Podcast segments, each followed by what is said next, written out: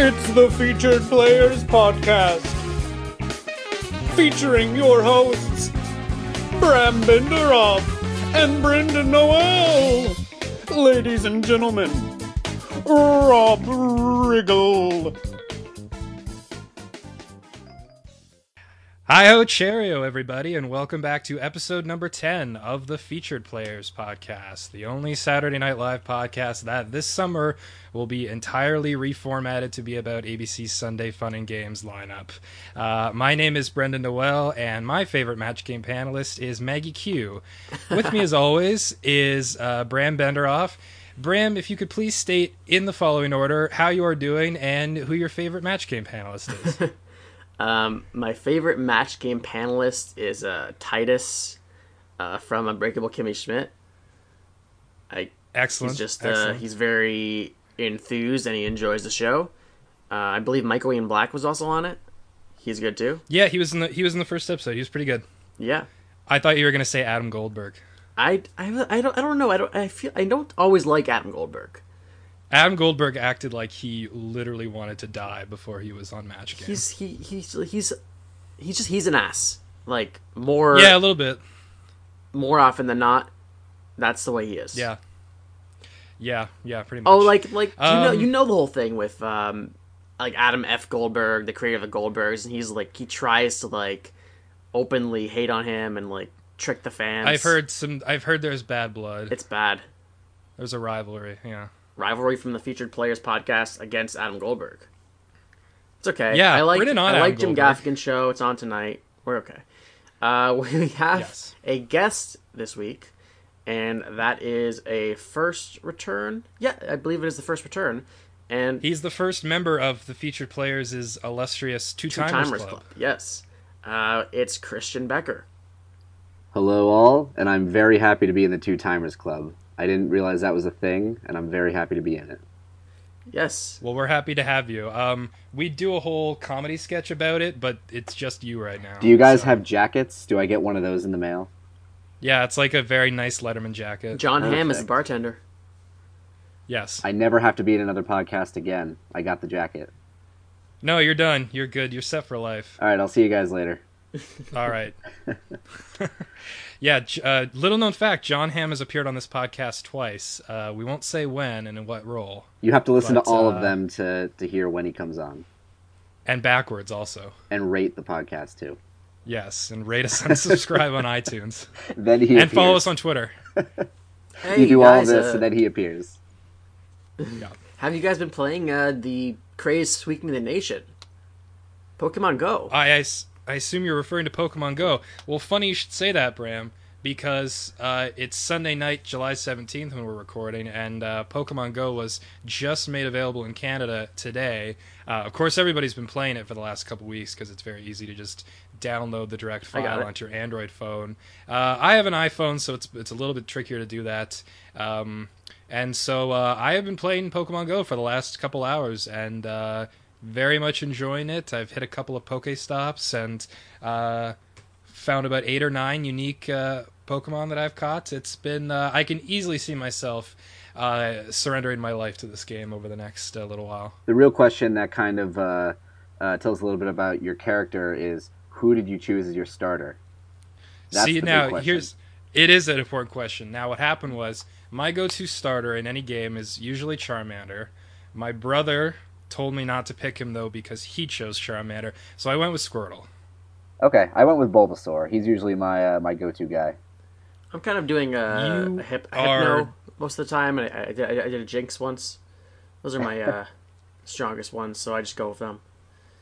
I have to commend Christian on, on making Bulbasaur his go-to. I think that's a very difficult uh, way to begin. I mean, game. that's always how I, I played it off, doing like blue version and red version, and no one. Bulbasaur is a very underrated starter. No one goes with him, and I feel like he doesn't get enough love, and I got to show it to him because when he becomes a Venusaur, uh, he'll be loyal to me.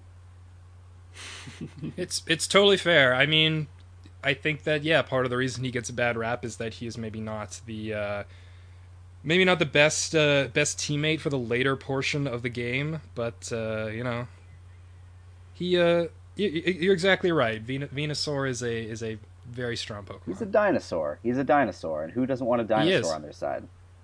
What? Well, I guess I guess Charizard is too. what Pokemon? kind of. It's like part dragon, I guess. What Yeah. Pokemon will? It's all What confusing. Pokemon will be hired as a featured player on the next season of SNL? Ditto for sure because they can he can morph into any situation and improvise. Not bad. Yeah, he's really good at just blending into a scene.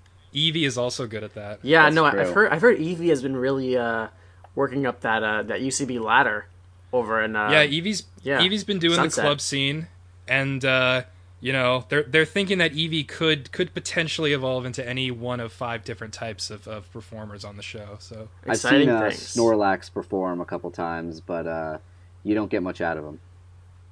Well, No. Snorlax has opened for um, for uh, for Anthony Jeselnik. Have you seen that? yeah, I have heard that.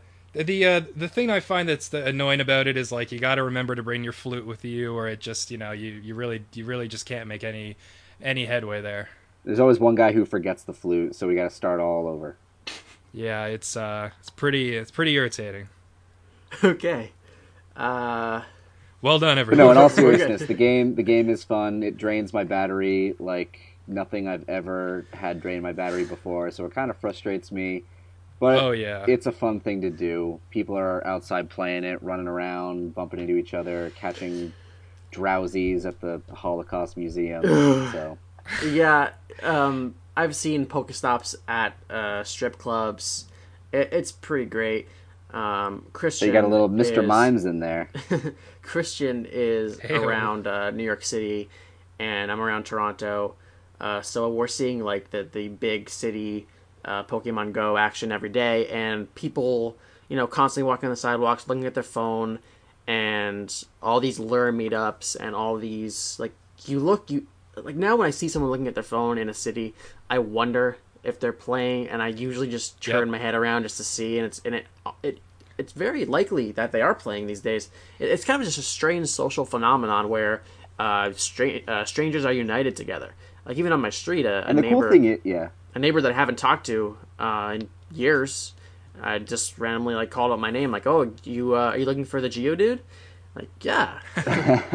Where is this? it, it's so cool too because you have to admit, even if you don't like Pokemon, it, it's such a big phenomenon that you can't ignore it. It's it's become its own pop cultural identity at this point that even adults who wouldn't even fathom the idea of playing this game are very curious. Like we had a whole conversation around my family dinner table when like extended family of mine got together about what this game was, and some of them even downloaded it just to play, like just to see how it's all done, and we're like fascinated by it, and it's really cool.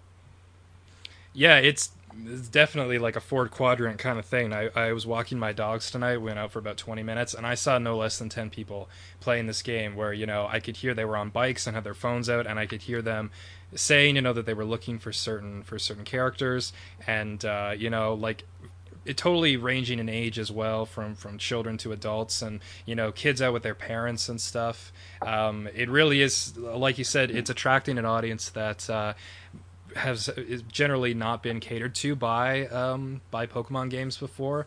Um, and and to what Bram said, you know, I've seen uh, a lot of the people in my Twitter feed that I just sort of um, have, have followed for a long time, and, and I wouldn't think would be interested in this have have tweeted things like Bram said about how you know this game has introduced them to like five neighbors that they never would have met otherwise. Um, and that also is part of what irritates me about people who are trying to um, criticize this game with the lazy jokes about like, oh, look at these nerds like getting out of their parents' basement. Like, I'm sorry if you want to make fun of a game that is promoting, you know, physical activity, learning about the world around you, and socializing, you go right ahead and do that. But uh, I it's just like, what else are we gonna what- do? what Talk about the about you. election some more? Like, you know, the world is so nuts Oh, right now no. that I, I think everybody needs this distraction.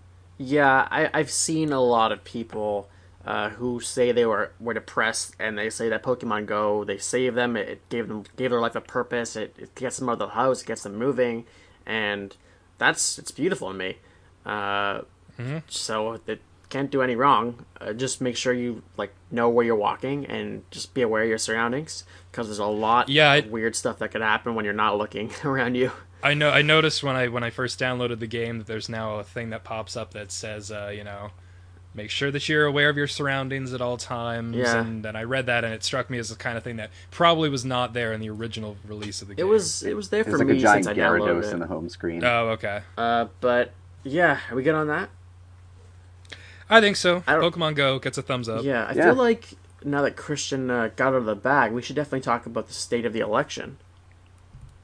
Ooh, definitely wasn't trying to segue there, but uh, But let's do it. we can we can Well, do we- it. We can do we it. We can touch on it very briefly in the sense of how it relates to uh, to late night television. I think, Yes. um, because we're headed into the uh, Republican convention next week, and uh, the Daily Show, as usual, is uh, it's in Cleveland, Ohio, and the Daily Show, as usual, is uh, the show's recording from Cleveland next week, right? I Daily Show it is I in. Cleveland. That's correct. I don't know if it. I'm trying to look for my Entertainment Weekly because it had like a list of what all the late night hosts are doing for this week, and I don't know if Okay. Trevor Noah is doing live shows all week from Cleveland or if he's just recording there. Okay. Which, like, if you're going to Cleveland in the first place, I don't know why you wouldn't do it live. You know what I mean? Yeah, exactly. I know that. Um, I just know there's confusion because I know that Colbert is doing his show live next week, but he's staying in New York. Yeah, yeah, yeah. I think so. Um, Definitely great. Bram, your, your your thoughts on this? Um, well, I believe it's great because, uh, well, all those Like those Tony the all, Tiger? It's great. All those speakers are happening um, in prime time, as far as I've checked. Uh, so if you have a show that tapes, I mean, Christian knows when shows tape. It's, I assume it's like six, seven ish. Uh, yeah, like they you they want the audience to like be in their seats by five. They start doing like warm up stuff by Yeah. five thirty, then it like gets off from there. You're out by seven. Yeah, so it's great that Colbert can record it at eleven thirty, and he's going to have a lot of like today's events to draw from. Um, I think it's it's great for ratings on my part. Like I, I want to actually tune in and get his uh, live take on the Republican National Convention uh, tomorrow. Uh, we're going to see, uh, I believe his name is Willie Robertson from Duck Dynasty, who is speaking Oh, at, for. Trump.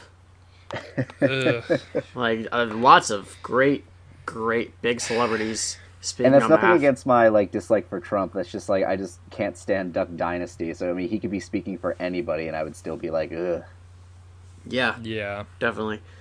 Um, but I mean, I was talking to Christian about it earlier. Uh, I, I was saying like I don't necessarily. Let's. Here's the thing. The world is so. It's kind of. It's things are crazy right now. like that's really, like shit's crazy. That's pretty That's much an understatement. the thing. Should be crazy. I mean, there's the whole thing you could talk about with gun control and you know what what happened in Dallas with the you know Black Lives Matter movement and uh, Or the other shooting today in Baton Rouge. in Baton Rouge. You could have opinions Getting on a little that. more topical and cold. Um, the important thing is the uh, the tenors. Um, Ugh. My God, can't even. Still can't even believe that. no one knows what we're talking about.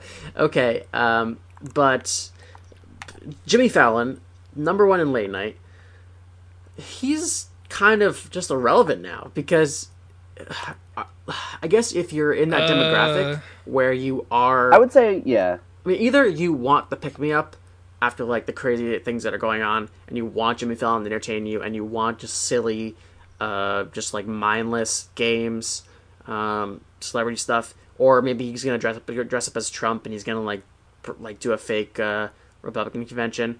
But if you want to get like comprehensive comedic political satire, like you'd go with John Oliver, you'd go with Samantha Bee, you'd go with uh, Seth Meyers, who actually right now I've fully embraced as the best political commentator. Uh, I told you so. as a daily late night. Yeah, I wasn't I wasn't there initially. I watched him on the plane once. He he's impressive. He, he talks for like nine minutes on something. His closer look segment. It's great. I He's like morphing into like a weeknight Yeah. John Oliver. oh, it's way. better than Daily yeah, Show for yeah. sure. Yeah, and it's I wouldn't necessarily. I know it's irrelevant is the word I used when I talked to you about it earlier, Bram. Like I wouldn't necessarily say irrelevant anymore about Jimmy Fallon. It's just that people this isn't the time or the place to pay attention to him anymore. At least like during this election season where Yeah, you, you kind of turn towards like what he's doing is still his own formula and i respect that he's like sticking to his guns and not trying to be something he's not but especially during this these conventions, the both the Republican and Democrat, you you want to be in on the fun. You want to be in on what's going on, what these people are saying, and you're going to turn to people like Colbert, like Seth Meyers, like Trevor Noah to hear about all this stuff and to hear all the current uh, news that's going on, especially when they're doing stuff on location and live shows. And nothing that Jimmy Fallon does this week or next week is really going to top any of that. Okay. Mostly what I was going for. I think there are definitely times for Fallon. There are times for Corden as well, which is the closest comparison. Um, Yeah, For sure. I mean, the thing about Fallon is that peop no one has ever looked to him for for that kind of biting political satire. Um, Jimmy Fallon, yeah, he he puts on the, the, the wig and does his Trump impression, and and he's a textbook in, you know, example of you know. I articles that have, have come out that I've agreed with that are basically like it's time to stop laughing about Donald Trump. Like this is not Right. this is not the way that it's it's funny really. like Colbert. Um, so it's you know it's not everybody has their their strengths, and so Colbert thinks that this can be something that can uh, get him some attention, and uh, Well, yeah. I completely understand why. Um, you know, if if Jimmy Fallon had announced that he was going live for the conventions, I would have thought that'd be very out of character. It would be NBC pushing him into doing it, not like his own choice. There would Yeah, be no yeah. purpose for it. Jimmy Fallon has absolutely no desire to tell you how he votes, even though I would like You know. Seth Meyers would be interesting if he did that. Um, Well, Yeah. he's doing a live show also, which real Oh, quick is he? I just wanted to touch upon like people who we uh, we obviously said Colbert is doing it live, and so is uh, Trevor Noah is going to Cleveland, but some other people who are doing uh, coverage of the convention. Seth Meyers is doing a live show on Wednesday. No, no, Thursday. Thursday he's doing a live show. Uh, Samantha Right. Bee doing a regular show this Monday after being on a two week hiatus, but she's doing a bonus episode on Wednesday, which the crew just taped uh, yesterday and uh, like B. over the weekend, like they went to Cleveland. Uh, Larry Wilmore is doing some Wow. stuff. It's not really clear here what he's doing, but still on? uh, he's doing some kind of convention stuff. And then Bill Boo. Maher, he's usually on Friday nights. He's actually going to be ex- extended to like three nights this week to cover the convention. Jesus. So it's going to be a big night and late night. Everybody, strap in. big week. Yeah, yeah. Yeah. I'm uh, I'm excited to see um, animated Trump on Colbert live. Oh God. I'm I look forward to that's probably that's probably Bill the thing that that I would rather him just just do his commentary rather than like taking it and making it like his own thing. I I, I don't think it needs the animated element to it. Um, I never watched it. Well, the thing about Colbert, like in this setting, is that he he thrives on improv and politics, Mhm. and so doing a live show that's solely politics based during the convention is, I think, where he's really going to like be in his element. And Yeah. because he said before that he the the situations that he performs the best are the ones where there's like a lot of pressure and there's a lot of stakes. yes, and so especially with like a live show about the Republican convention, like uh, I don't think you could get any better for a Colbert show. right. And I'm not gonna make you talk about it anymore. Yeah, please don't. um, I mean, yeah, the thing about um, Colbert is that he has been uh, he's obviously clearly been looking for for a way to uh, to find out what his what his uh, his niche is uh, in particular. Although he doesn't really want it to be a niche either, because he wants to to capture the uh, the big CBS audience that was uh, there for Letterman for so many years, and uh, I just think it's evident at this point that uh, this is something he can try to do and, and see if it gets some new eyeballs. Because I don't think uh, he's found it yet, and I think that was evident uh, this past week when, after many, many consecutive years of, of nominations for the Colbert Report, uh, the Late Show with Stephen Colbert did not get an Emmy nomination. yes, that is, yeah, that was that surprised me. But Which I guess could segue us into that category because I have a lot to say there. we know we know that uh, Colbert has been having some issues uh, over there with formatting and just being more of an accessible like mass um, like mass audience show. But uh, he's getting there, and and I think that um, it's good to I was gonna say debut in an election year, but he was he debuted almost a year ago. Um, election years are good for pretty much all shows that are going to try to be political. Even like Bill Maher, all that stuff. Like, you know, SNL is going to be like all really big this Bill year Maher. because, you know, you remember the whole Palin year. It was like through the roof ratings. Like, people were just wanting Yeah. to see Tina Fey. You know, we're going to have that again. We're going to get Hillary and Trump, and it's going to be it's going to be a good late night year. Always, always with the election, There's a lot of good comedy that could come from it, and I'm excited for Colbert to uh, to take that into new directions, whichever way that's going to be. So, if you guys want to talk about Emmys, Yeah, Sure. let's do it. okay, We can uh, start with whatever category you you choose.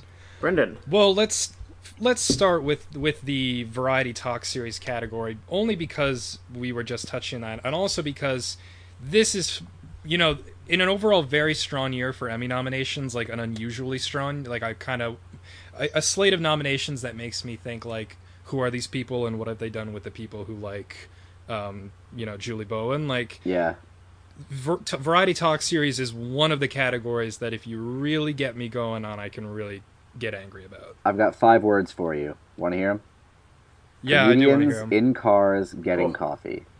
My God, like, Which well, I here are my five words for you: full frontal with Samantha Bee. Yes. Where's she at, yo? Ooh, Because that did surprise me a lot. I was very surprised. I mean, the fact that we have a variety variety talk series category, and we have n- we don't have a show whose title is The Daily Show. It's not hosted by Jon Stewart anymore, but that's regardless of the fact the Daily Show got 10 consecutive wins and I think 11 overall 12 overall nominations I think um, in that category. And we don't have The Late Show with Stephen Colbert, which admittedly is not a show that a lot of people like, but again, the Emmy voters like Colbert and they are lazy if not anything else and so you would be surprised to see that they didn't just check off his name. And Full Frontal with Samantha Bee, a show that was hosted by the longest running uh, correspondent in the history of Jon Stewart's Daily Show. Um, and yeah, instead they went with the Crackle thing with Jerry Seinfeld, and Which I am a fan of. Yeah, I think we should say learn- right off the bat. I think being three comedy guys, I think we can all admit it is a very good show, and I enjoy watching Sure. it. It's just interesting fun. to see it pop up as a variety contender. Yes. There should be Yeah, so this many is a other show shows like that- Samantha Bee and uh, Stephen Colbert, Colbert. and all that. Yep. Yeah. This is a show, Comedians in Cars Getting Coffee. I think this is the third consecutive year it's got a nomination. It's just in the past, it's been in like special class program or like digital um, short form category kind of thing. So this year it got a major bump up and uh, obviously worked out well for them. Which is why I was so Um, shocked because I thought it was still in that uh, special category. So yeah, I didn't even think it was eligible. It was the and then first suddenly, name they read off, so I was like, uh huh. kind of shocked there. I was like, oh, what's not getting in in its place? And turns out a lot of things didn't. Yeah. Really, really strange. Like, Yeah. I would have even liked to have seen Seth Meyers get into this category because he Yeah, for sure. Me too. is really pumping it out and thriving in this election year. He'll have that his I time. totally Yeah. think that he He'll could have been in here. yeah, Yeah, the fact that this is a category that doesn't have that doesn't have Samantha Bee like that is ludicrous. Um, Seth Meyers absolutely deserves to be in there, um, and Bill Maher still is getting nominations in this category. Like it drives me crazy. Amazing. I well, they I was definitely watching. tried to watching it mix today it, was up really a bit between politics and entertainment because you have your your Jimmy Fallons and your James Corden. That's another thing too. It's like James Corden and Jimmy Fallon. They're kind of the same show in the sense that it, they're trying to be like the fun party thing. James Corden Yeah. obviously got in because of his carpool karaoke and like hosting the Tonys and all that. Jimmy Fallon got Yeah, in the, 'cause he's car- a number the one carpool late karaoke night. special got nominated for a variety special. Yeah, that was cool Good for CBS. for sure. Yeah, for sure. I mean, I just want to say off the bat too, like none of these are necessarily bad shows. Like I like James Corden show, I like Jimmy Fallon show, but it's just the, the type of year we're having where the variety series is so good, like with Samantha Bee and Seth Meyers and Stephen Colbert. Like it seems like they just went more for the lighter slices. Yeah, and and I understand why. Like that's the Academy does that. Like for you know Oscar bait, that's pretty much what they do. Um, Golden, the thing is, Golden s- Globes, you have like Mozart in the Jungle is getting like all this acclaim, and the public doesn't really know what show this is. No. I mean, the thing is, I think a lot of my annoyance is, is moot. Well, partly because later in the day I realized that at the very least, Full Frontal got nominated for variety writing, so that makes me a little less mad, even though it still so obviously belongs in this category, and I think really should have won. But at the end of the day, I still think John Oliver is going to win, and so Yeah, we'll I'll get there. Perfectly Oh, happy for with sure. that, yeah, so- he was the only one who I felt was really safe in this category for getting a nomination. Yeah, Uh, and Full Frontal, I have a very good feeling will get nominated next year. I feel like, Yep. it, I mean, it did uh, really come into its own and have some of its best stuff during the voting process, which is why it surprised me that it didn't get in. But now that it'll be out mm-hmm. for over a full year and people have time, like Emmy voters have more time to digest it and under and like seek it out, I feel like it'll definitely be in next year. That's a fair point. It's only been on for four or five months at this point, Yeah, so, so, I it's mean, new-ish, I guess. Yeah. It would have been a great headline, like a new variety show that's only been on for five months beat out things that have been on for years. But Yeah. that's just the Emmys for you. But it's clear, at least from the writing nomination, that the show is on their radar, which is good. Yeah. Yeah. Um, uh, speaking of the the Americans got nominated in, in the writing categories um, a few years back, and now it's it has both for the leading actors and it has a drama series, which was very surprising to me.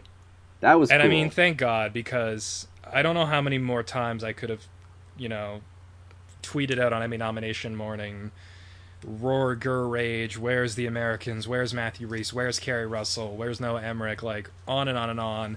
Um, and I mean, I said this on Twitter too that the it's nice, especially considering that like you know the Emmys voters could have been their usual lazy selves and nominated you know billions in drama series or nominated um, Paul Giamatti or even Bobby Bobby Cannavale who's won an Emmy before, so they know who he is. They could have nominated him for a show that's been canceled, and instead they did the right thing. Wait, So- Vinyl got nominated throwaway. for something. What was it?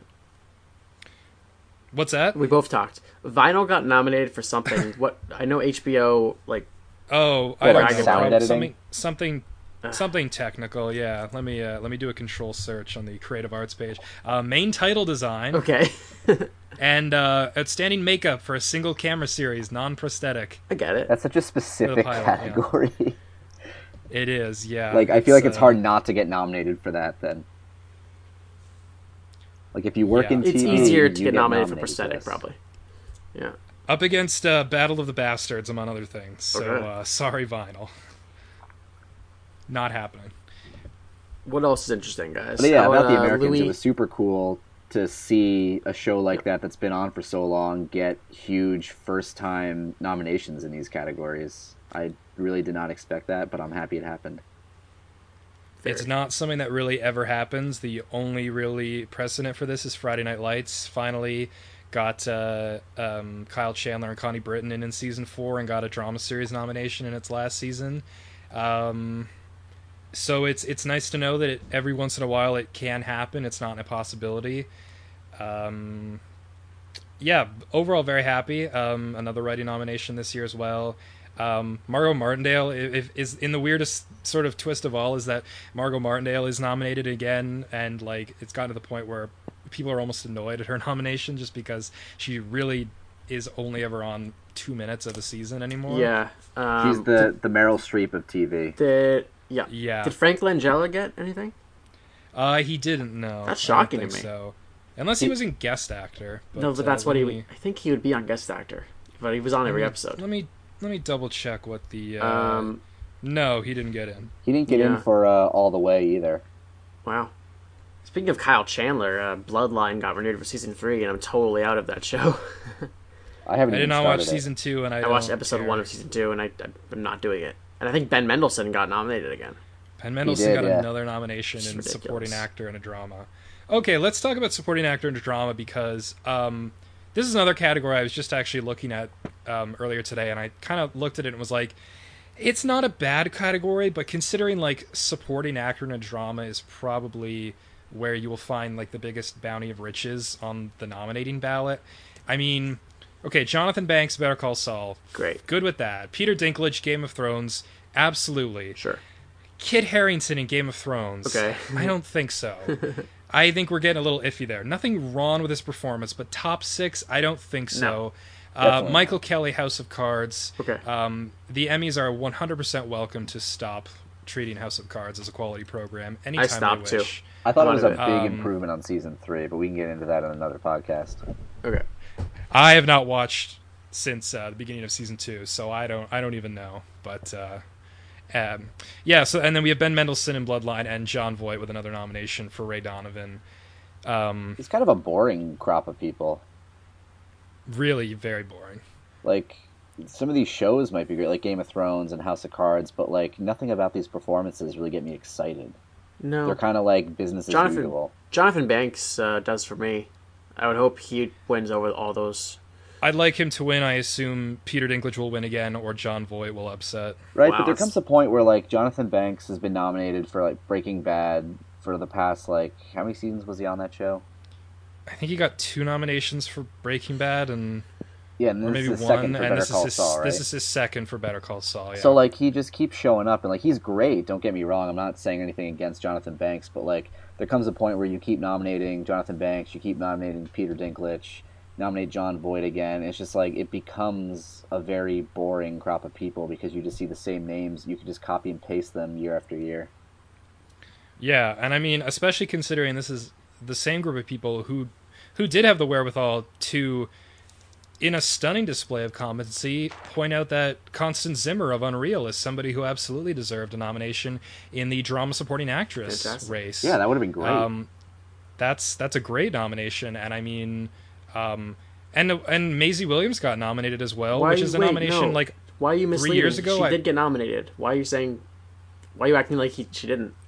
yeah, she did get nominated. Oh, I think Christian got confused. I no, I, Oh, I'm sorry, said I meant that is great. I said would have been great. Oh, okay, okay, okay. We're good. oh, okay. I'm okay. just I'm just words. Words are coming out of my mouth. I don't know what they mean. I don't know what they mean. Words what no I'm good, saying. no good meaning bad. Yeah. Um, yeah, I was saying Maisie Williams getting nominated for Game of Thrones is pretty cool. I think that's a nomination I really would have pushed for maybe two, three years ago. So it is like less exciting to me now. But I think it's also, in a certain way, is a is a glass breaking moment for um, for younger performers who generally uh, don't get that kind of attention from the Emmys. Like I would have it would have been shocking if Kiernan Shipka had ever gotten an Emmy nomination, even though she deserved one at a couple different points in the run of Mad Men. I mean, it does get exciting when people who are in shows that have been on for a while, like a few years, finally get nominations for the first time. Like that that moment for me this year for this Emmys was uh, Thomas Middleditch for Silicon Valley. yeah, Great. Like, great nomination. yeah, I kind of thought that ship sailed. Like, I thought it was going to get the same nominations. It, and that show is it's my favorite show that's currently on TV right now.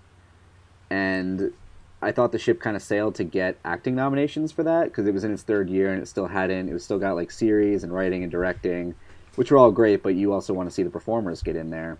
So I was totally banking Yeah. on T.J. Miller, but I did not think for a second that Thomas Middleditch would get in for the first time in season three. Yeah, I was I was expecting. I remember expecting T.J. Miller last year, and uh, and so I, I really wasn't thinking on it this year just because. But I mean now, it is clear that Silicon Valley is now on the same Veep trajectory that they are on an upward swing rather than a downward. They have they have two. I think they have two nominations each in both writing and directing. I'm hoping Um, it could which win. good for them. That's a that's a terrific show I'm really hoping that could win. That would be amazing. for a comedy series. I I do not think it's out of the realm of possibility. Right. Like I could see that being a a very possible dark horse. Definitely, yeah, yeah. I you know if Transparent won last year, I don't think it's going to win this year. No. Um, Plus, people don't I- really like I it was- anymore, do they? Veep did. Veep won. yeah, Veep won last year, um, and and I was thinking probably Veep is is the favorite. I was thinking maybe Blackish is a dark horse, but Silicon Valley also for sure. Master of None would be definitely be my pick. I'm, oh yeah. yeah. I'm delighted Perhaps. Um, it's uh, you know, it, it has support elsewhere. Aziz Ansari was a very good, and and you know, again, a nomination I probably would have expected them to um, ignore, especially because comedy series lead actor has been such a dumpster fire for so many years. This has been the category in past years where. 50% of your category is William H. Macy, who's not bad on Shameless, but is the most irritating part of Shameless, and so it's frustrating to see him get nominations. Don Cheadle gets nominated for a show that nobody knows exists because he won an Oscar.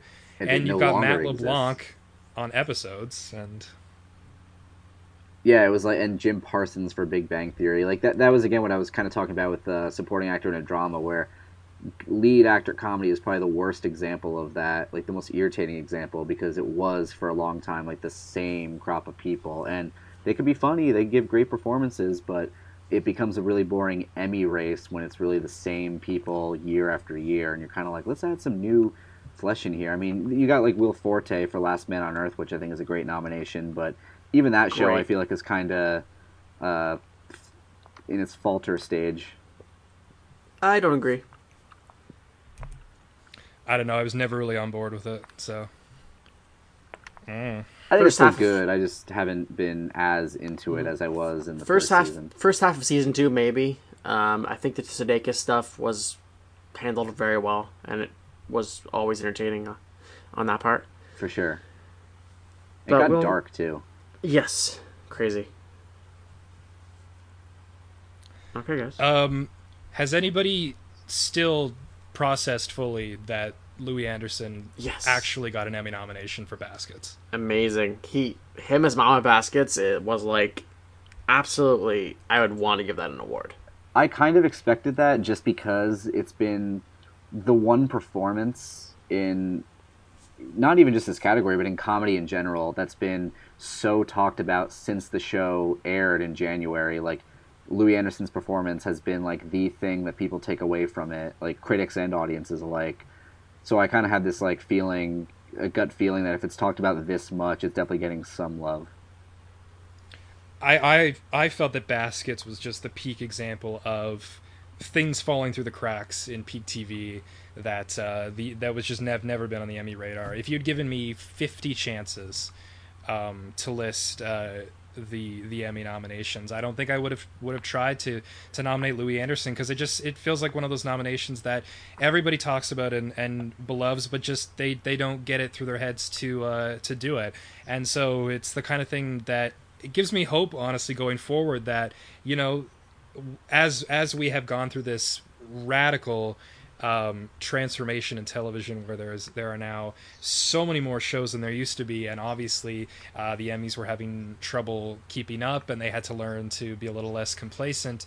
Um, this gives me hope going forward that they are going to be a little more on the ball in um, in maybe figuring out where their blind spots have been and and trying to to keep track of it all just in the way that that we are as viewers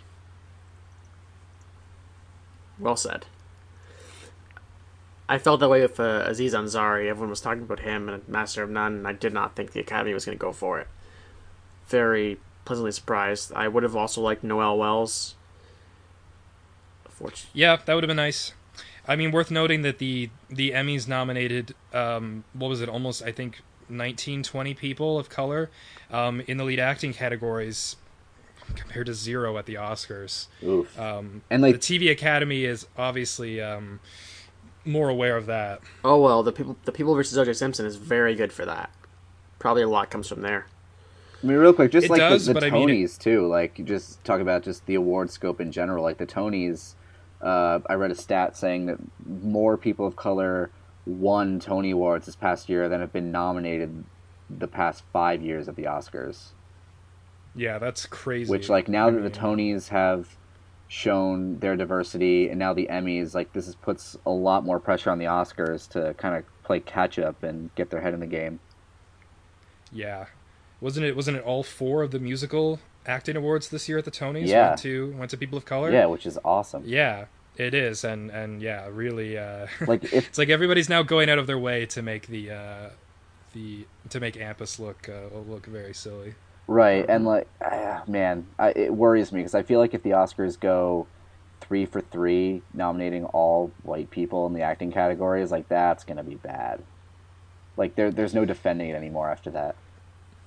Yeah. they um, you know, they're they're obviously taking steps to try to uh, correct that. They still have a long way to go in diversifying the membership. And I feel like that's just not something that's gonna happen this time around because I mean, you have things like Birth of a Nation and Loving and that uh, Fences that went with Denzel Washington and Collateral Beauty with Will Smith. So there's plenty of chances to get people of color in that in those categories. Uh, they're going to be so terrified. They're going to nominate Will Smith for Suicide Squad. um, well, anyway, but, uh, but but back to the the actual Emmy nominations. Um, speaking of nominations for for favorite shows that are on right now, I was very happy that my favorite show of the moment, uh, Mr. Robot, got a lot of uh, Emmy love in in a circumstance where again I I, I didn't think necessarily that. Uh, that the buzz specifically on my Twitter feed was going to translate um, to the actual nominations list, and yet uh, there it was. And I believe that's I, I do believe it is the very first ever um, scripted series nomination for USA. That's really Yeah, Monk Monk has never been nominated for that. Yeah, I, I kind of went back to because that was the only other thing I, I could think of getting a nomination. Um, I know that shows like Suits and White Collar are well beloved are not getting Emmy love. So um, yeah, there's uh there's Mr. Robot in the drama series category, which is pretty cool. I don't Um, think it's gonna win. Christian Slater Okay. didn't get nominated, did he? He didn't, which is uh, which is a little strange. I mean, the Golden Globes don't necessarily have a bearing on Emmy nominations, but uh, it's unusual that that uh, somebody of that status uh, winning winning a prominent award uh, and, and doesn't get himself uh, again into a category that is fairly underwhelming. Right. Yeah. That was surprising to me. Well, um, two things. Uh, Laurie Metcalf, very proud of her for guest actress in Horace and Pete, one of the two Horace and Pete nominations. Uh, guest actress in Big Bang Theory, and lead, That's what I'm proud of. Her and for. leading actress in a comedy series for Getting On. which like good for her and good for that show not just you know like i was pretty pretty convinced that like last year when Niecy Nash got nominated in supporting actress and there were eight people in that category that it was just kind of a you know a weird little blip and that was the the 2% rule really going into overdrive and uh no not a not a mistake i mean definitely the the power of hbo at work but uh yeah really really happy for laurie metcalf um, really hope she wins that uh, that award for Horace and Pete. Do you find it weird that she was the only performance nominated for Horace and Pete? Because I really thought they were pushing Alan Alda to get something out of that. Definitely thought if they were gonna no- notice the show at all, it would be Alan Alda. Like they really didn't notice the show at all for the most part, which really, when in retrospect, doesn't surprise me because it was self-funded by Louis C.K. And apparently the show ended up like bankrupting him, and like he didn't have a whole lot of money for a campaign, so we just like sent out DVD copies. So it really just relied on if you watched it or not, and maybe they had like some bias against like self-funded, independent website series Yeah, kind of thing. But uh, I, I haven't Yeah, watched it, it- yet, but I have. Um, I've watched like interviews with Louis C.K. talk about the show, and it really gets me excited to start it at some point. yeah. Um, it's uh, it's a good show, and and certainly Laurie Metcalf. I mean, is she is the entire episode that she's in, and uh, and it's just fantastic. Um, bold prediction. Um, could she could she win lead actress in a comedy? Can she beat Julie Louis Dreyfus? Is Amy Schumer in that one too? Yes. Which she does not deserve it because the season was kind of lazy.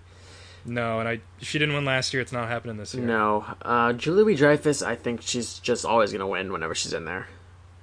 Yeah, I mean, Laura Metcalf is she was kind of the uh, the Allison Janney of her day. It, it, it requires people to watch Getting On. I'm not sure if the Academy is doing it. Um, Well, they're gonna have to watch an episode. she's great. She's great on it. I really enjoy the show.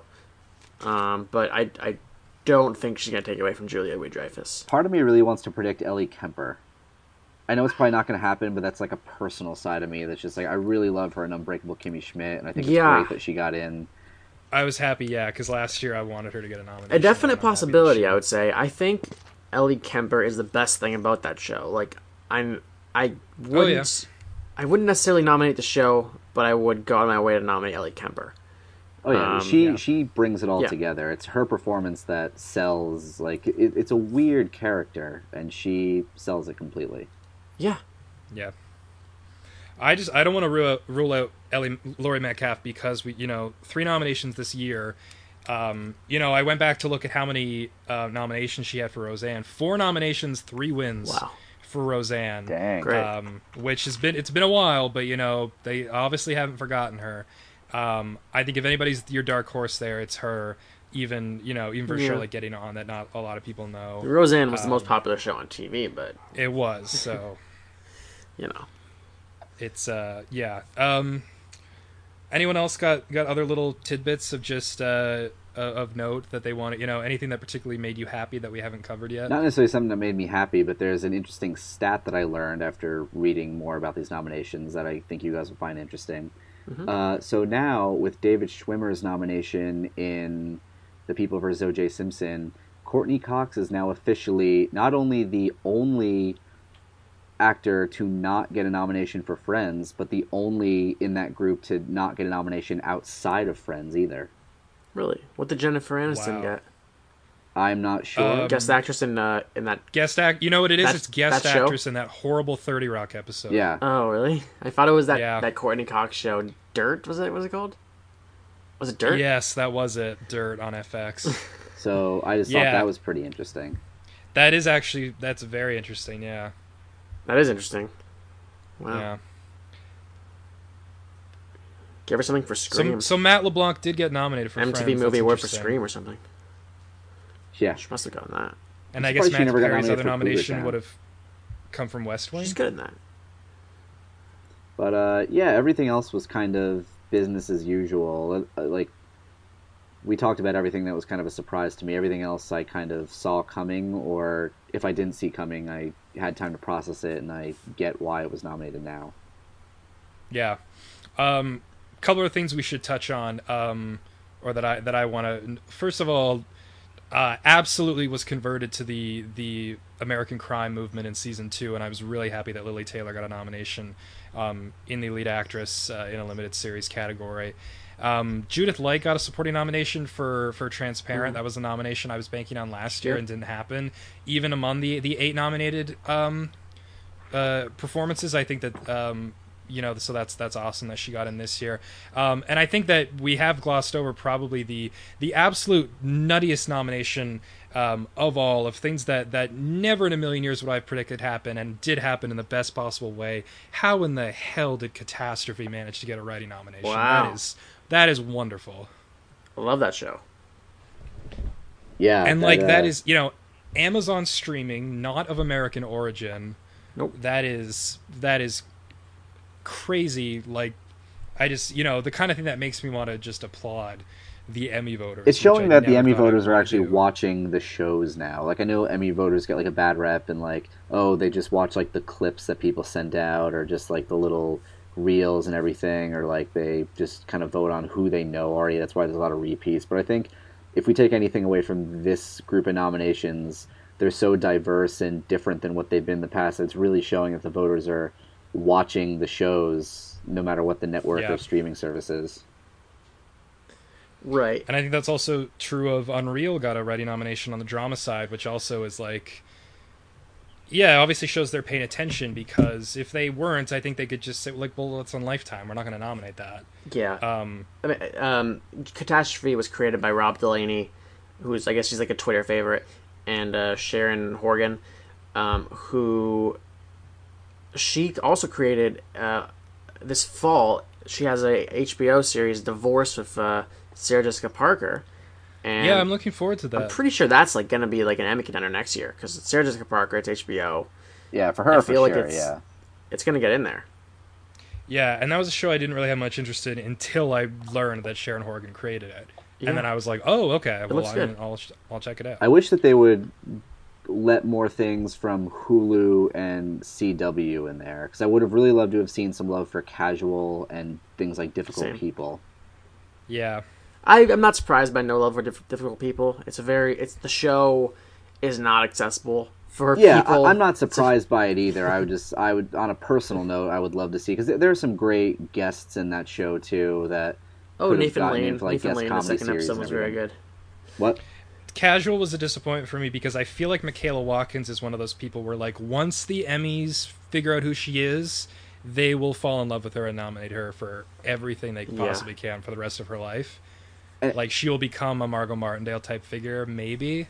Um, it's a performance that's like tailor made to get Emmy nominated. Like that's not to say anything bad. Like I love her in that show and I love the show, but it, it's Yeah. a show where I look at it and I say, if this was on something like I don't know NBC or something like that, like she would be nominated. I feel.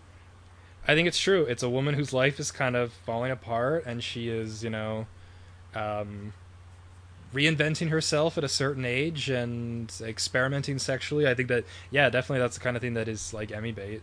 Also, Sure. uh, two big snubs. Uh, we're talking about like surprise that did get in. Two things that I was surprised that did not get in were uh, Rachel Bloom for Crazy Ex Girlfriend and Yeah. anything for uh, Orange is the New Black. Right. Yeah, Orange is the New Black was uh, was thrown in the garbage this year, um, which I did not like. I didn't really like season three of Orange is the New Black, but I didn't think it deserved to lose all of its nominations. I mean, Uzo Aduba, who won two years in a row, is now just not nominated. It was a big mistake to put it in comedy and then switch it to drama because Oh, there was a yeah. big uh, uh, decrease in nominations it got after that. Like it, it dominated when it was in the comedy series. Yep. And then drama series, it got like four major nominations, I think. I, I don't know off the top of my head. I think so. Yeah. and now just like almost nothing. So it, it's it just goes to show that the, I think that switching category really hurt it. I think its only nomination this year might have been casting. I think that might have been literally it. Also, think, just uh, a decrease in quality, I feel too. But Definitely, and it's it. That is the, the problem with the shows that debut immediately after the eligibility period is like how much does the buzz affect the show? Because I think that this past season of Orange is probably either people think of it as the best season yet or maybe the second best season yet and people were really loving it and talking about it during the voting period and yet um, even though it was not for the same season it didn't it didn't translate so it could also have to do with the fact that it came out so late in the game too. Like it didn't really have time to generate any kind of buzz before voting happened. it's yeah it's it's definitely possible yeah bram how do you how do we feel that uh that the bubble burst unfortunately for well the bubble burst in a way for crazy ex-girlfriend although crazy ex-girlfriend Ugh. did get four nominations Which I just Yes, started was fair. watching, and I, And I am Crazy a Ex-Girl- fan. Crazy Ex Girlfriend was kind of like the flavor of the month, uh, so you knew that um, Golden Globes were going to go after it.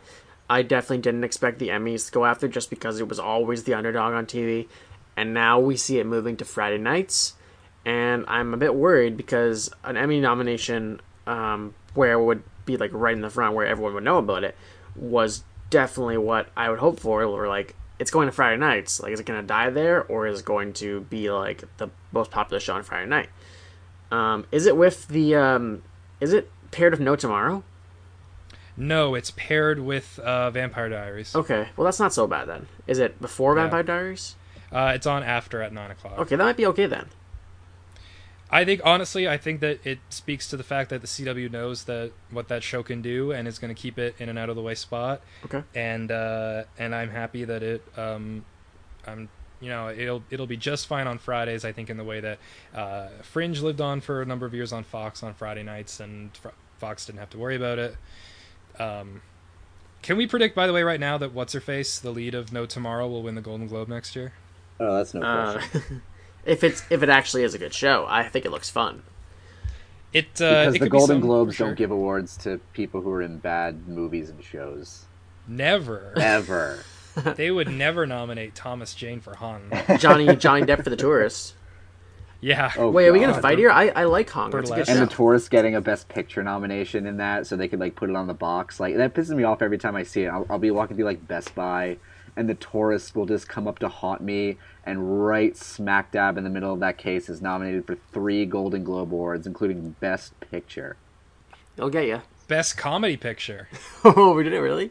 yeah it wasn't It even was a drama comedy. it was comedy Oh man, Ricky Gervais had a lot of fun with that one. oh my gosh Oh yeah. Okay. Um, Speaking of uh, comedy and variety, um, how have you guys been keeping up with Maya and Marty? i have was- not was- that's how i've been keeping up with it Okay, so we won't talk about it for that long.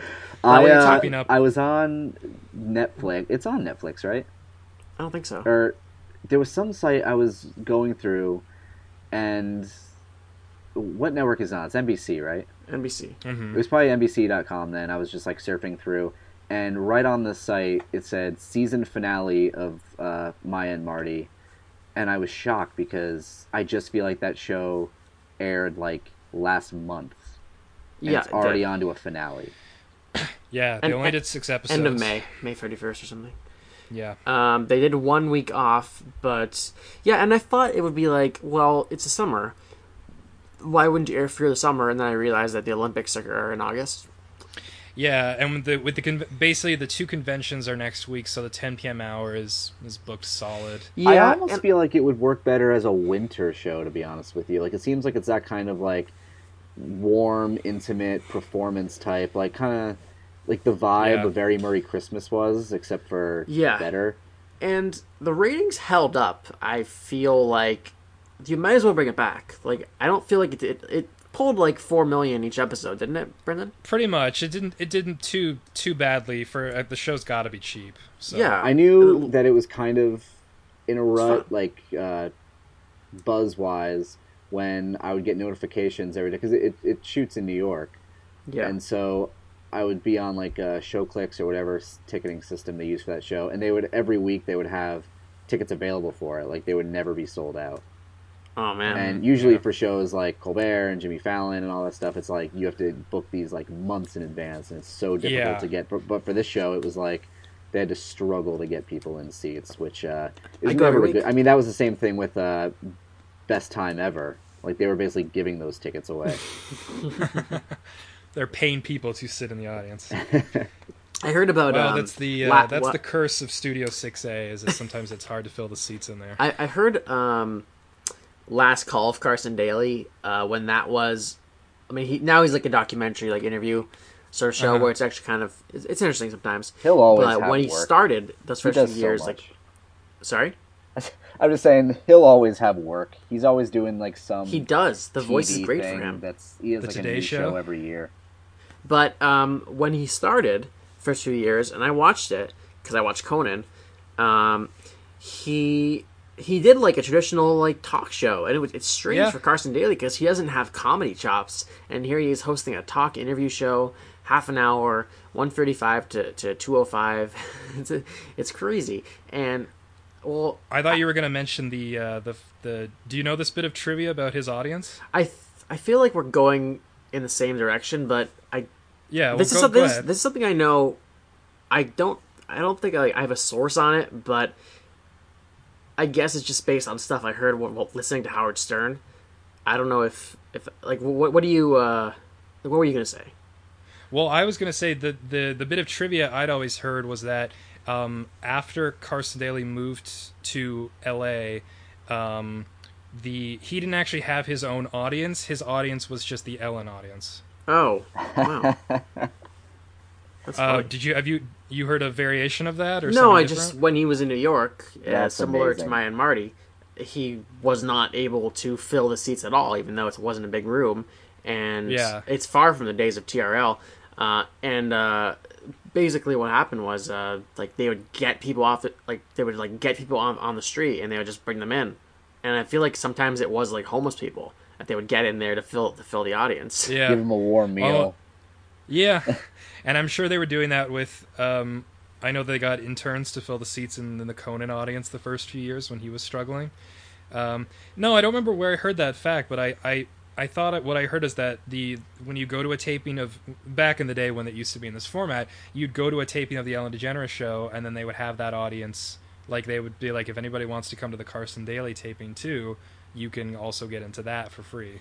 Yeah, and and by the way, like if you um think of Maya Marty, like if you're in Thirty Rock, I feel like why it wouldn't be that hard to like just get people that are browsing the NBC Experience store and just say, hey, do you want to watch? Uh, do you want to watch like Martin Short and Maya Rudolph? Do you want to watch? Um, like you Yeah. could get like you could get people that are just browsing the store. Like, yeah, I want to watch well, the show. and the thing is, that's where they have people line up for those shows. Yeah. like the people who actually have tickets do line up in the store, and I think that is so that other people can say, "Oh, what's this? What's happening here?" Yeah, I did the tour. It's pretty fun. It's overpriced. Did it on a week. Yeah. Did it on a Saturday when SNL was was off, which was sad. Yeah, I did it on a Saturday too, but Saturday's good because Saturday sometimes you get to see the good stuff that you don't see on other days.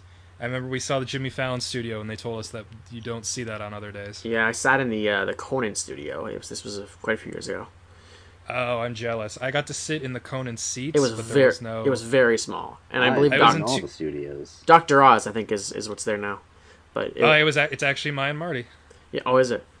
It, it used to be Doctor Oz, and then he moved somewhere else, and then it was the it was the Meredith Vieira show, which isn't on anymore. And so uh, now So, 6A is Myanmar. Yeah, sat in there. It is shockingly small. Um, yeah, 6B is tiny, for sure. Conan looked like like a huge set, and actually sitting in there, it would, it would be like I would enjoy like seeing a show in here because it feels very intimate.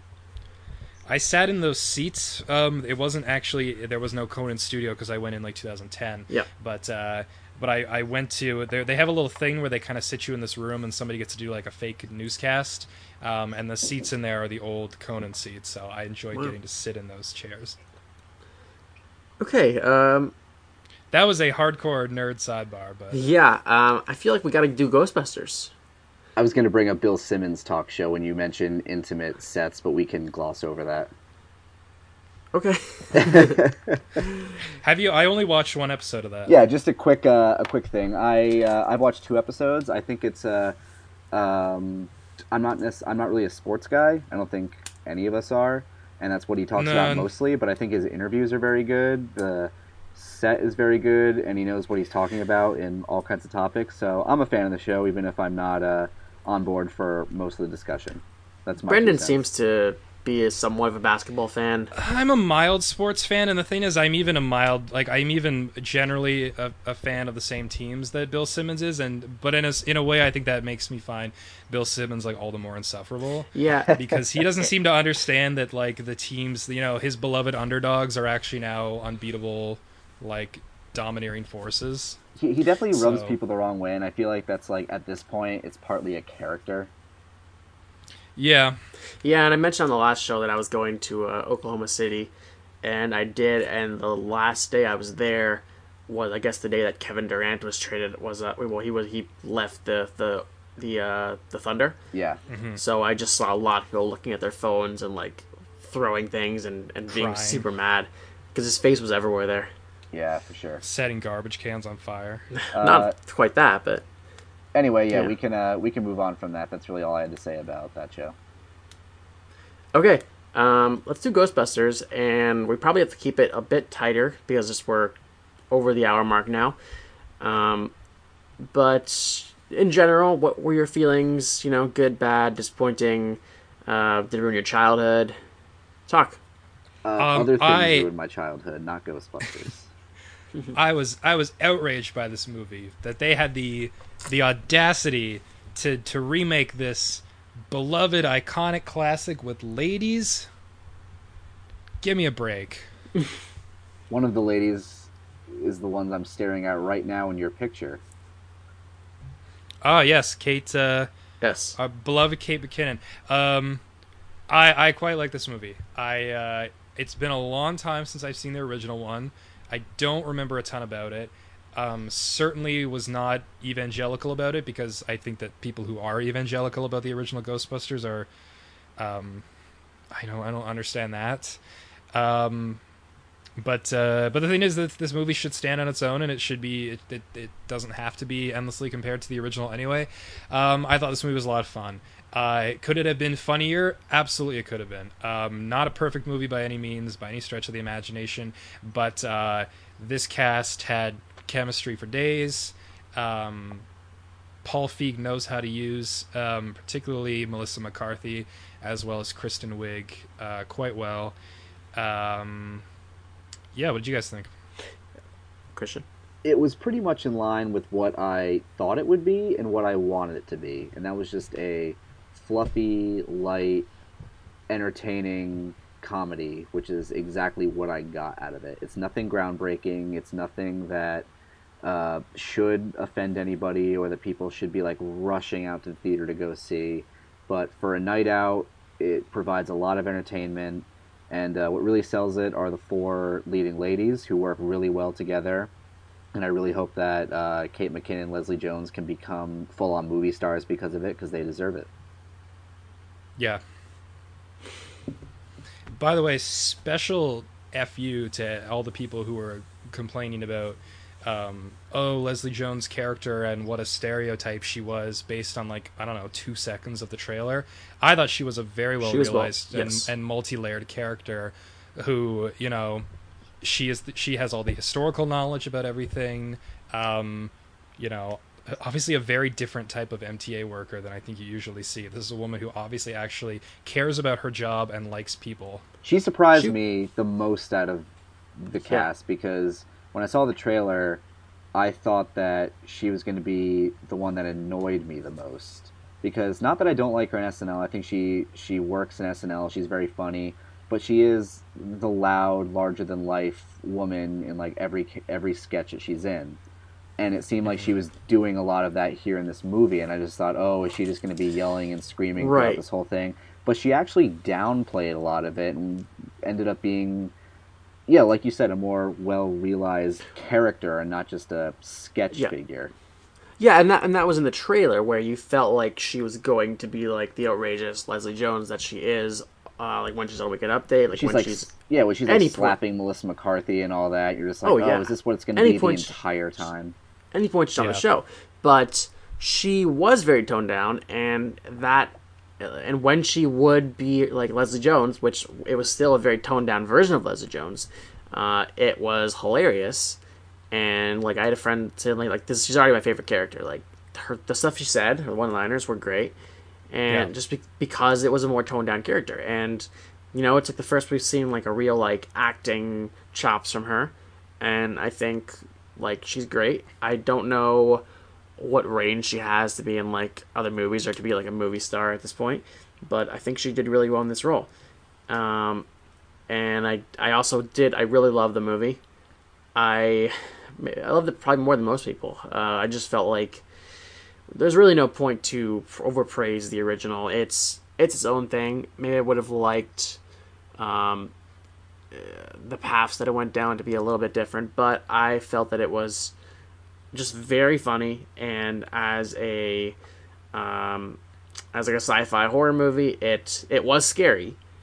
De- definitely scary. Yeah. And- Zach and- Wood stuff that was horrifying. Yeah. oh, I know. and yeah. and as a 3D movie, the 3D was like surprisingly great. I don't know if you saw it Yeah. in 3D. Go see this movie in 3D. I wouldn't say that about a lot of movies. This is one you should see in 3D. Spend the extra few bucks. I convinced Jason Osiason, shout out to him, to for Yeah. us to because I saw it with him in New York to Yep. not see it in 3D because I didn't want to pay the extra money. No, it, it's good in 3D.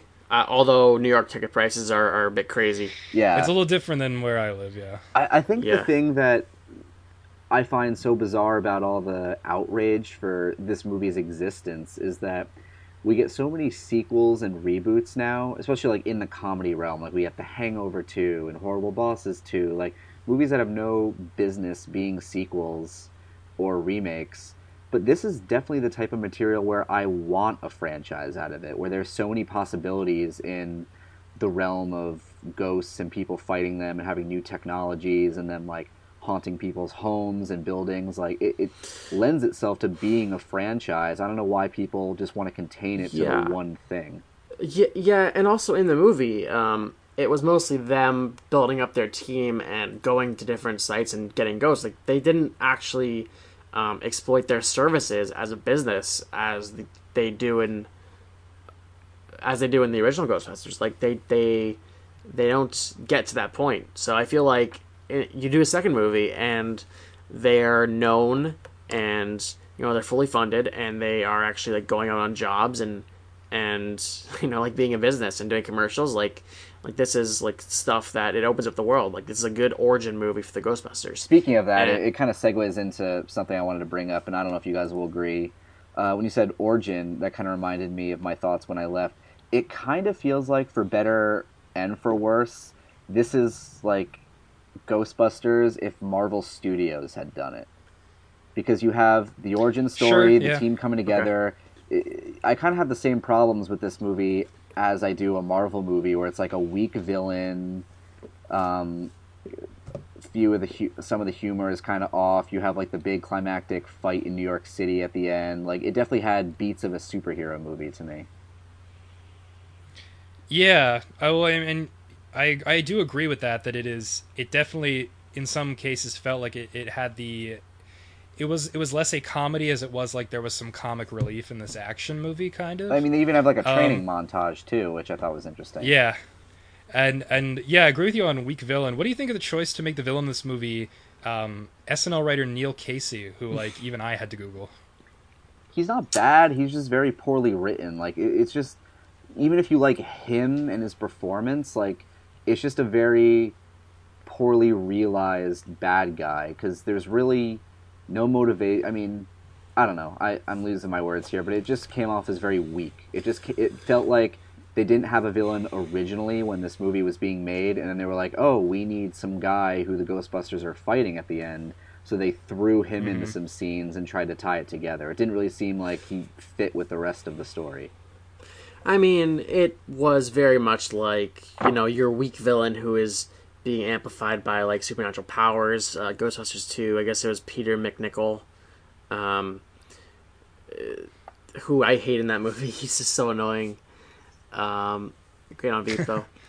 um, but yeah, I mean, he I, I would agree. He does seem like a, a thrown together together villain. villain.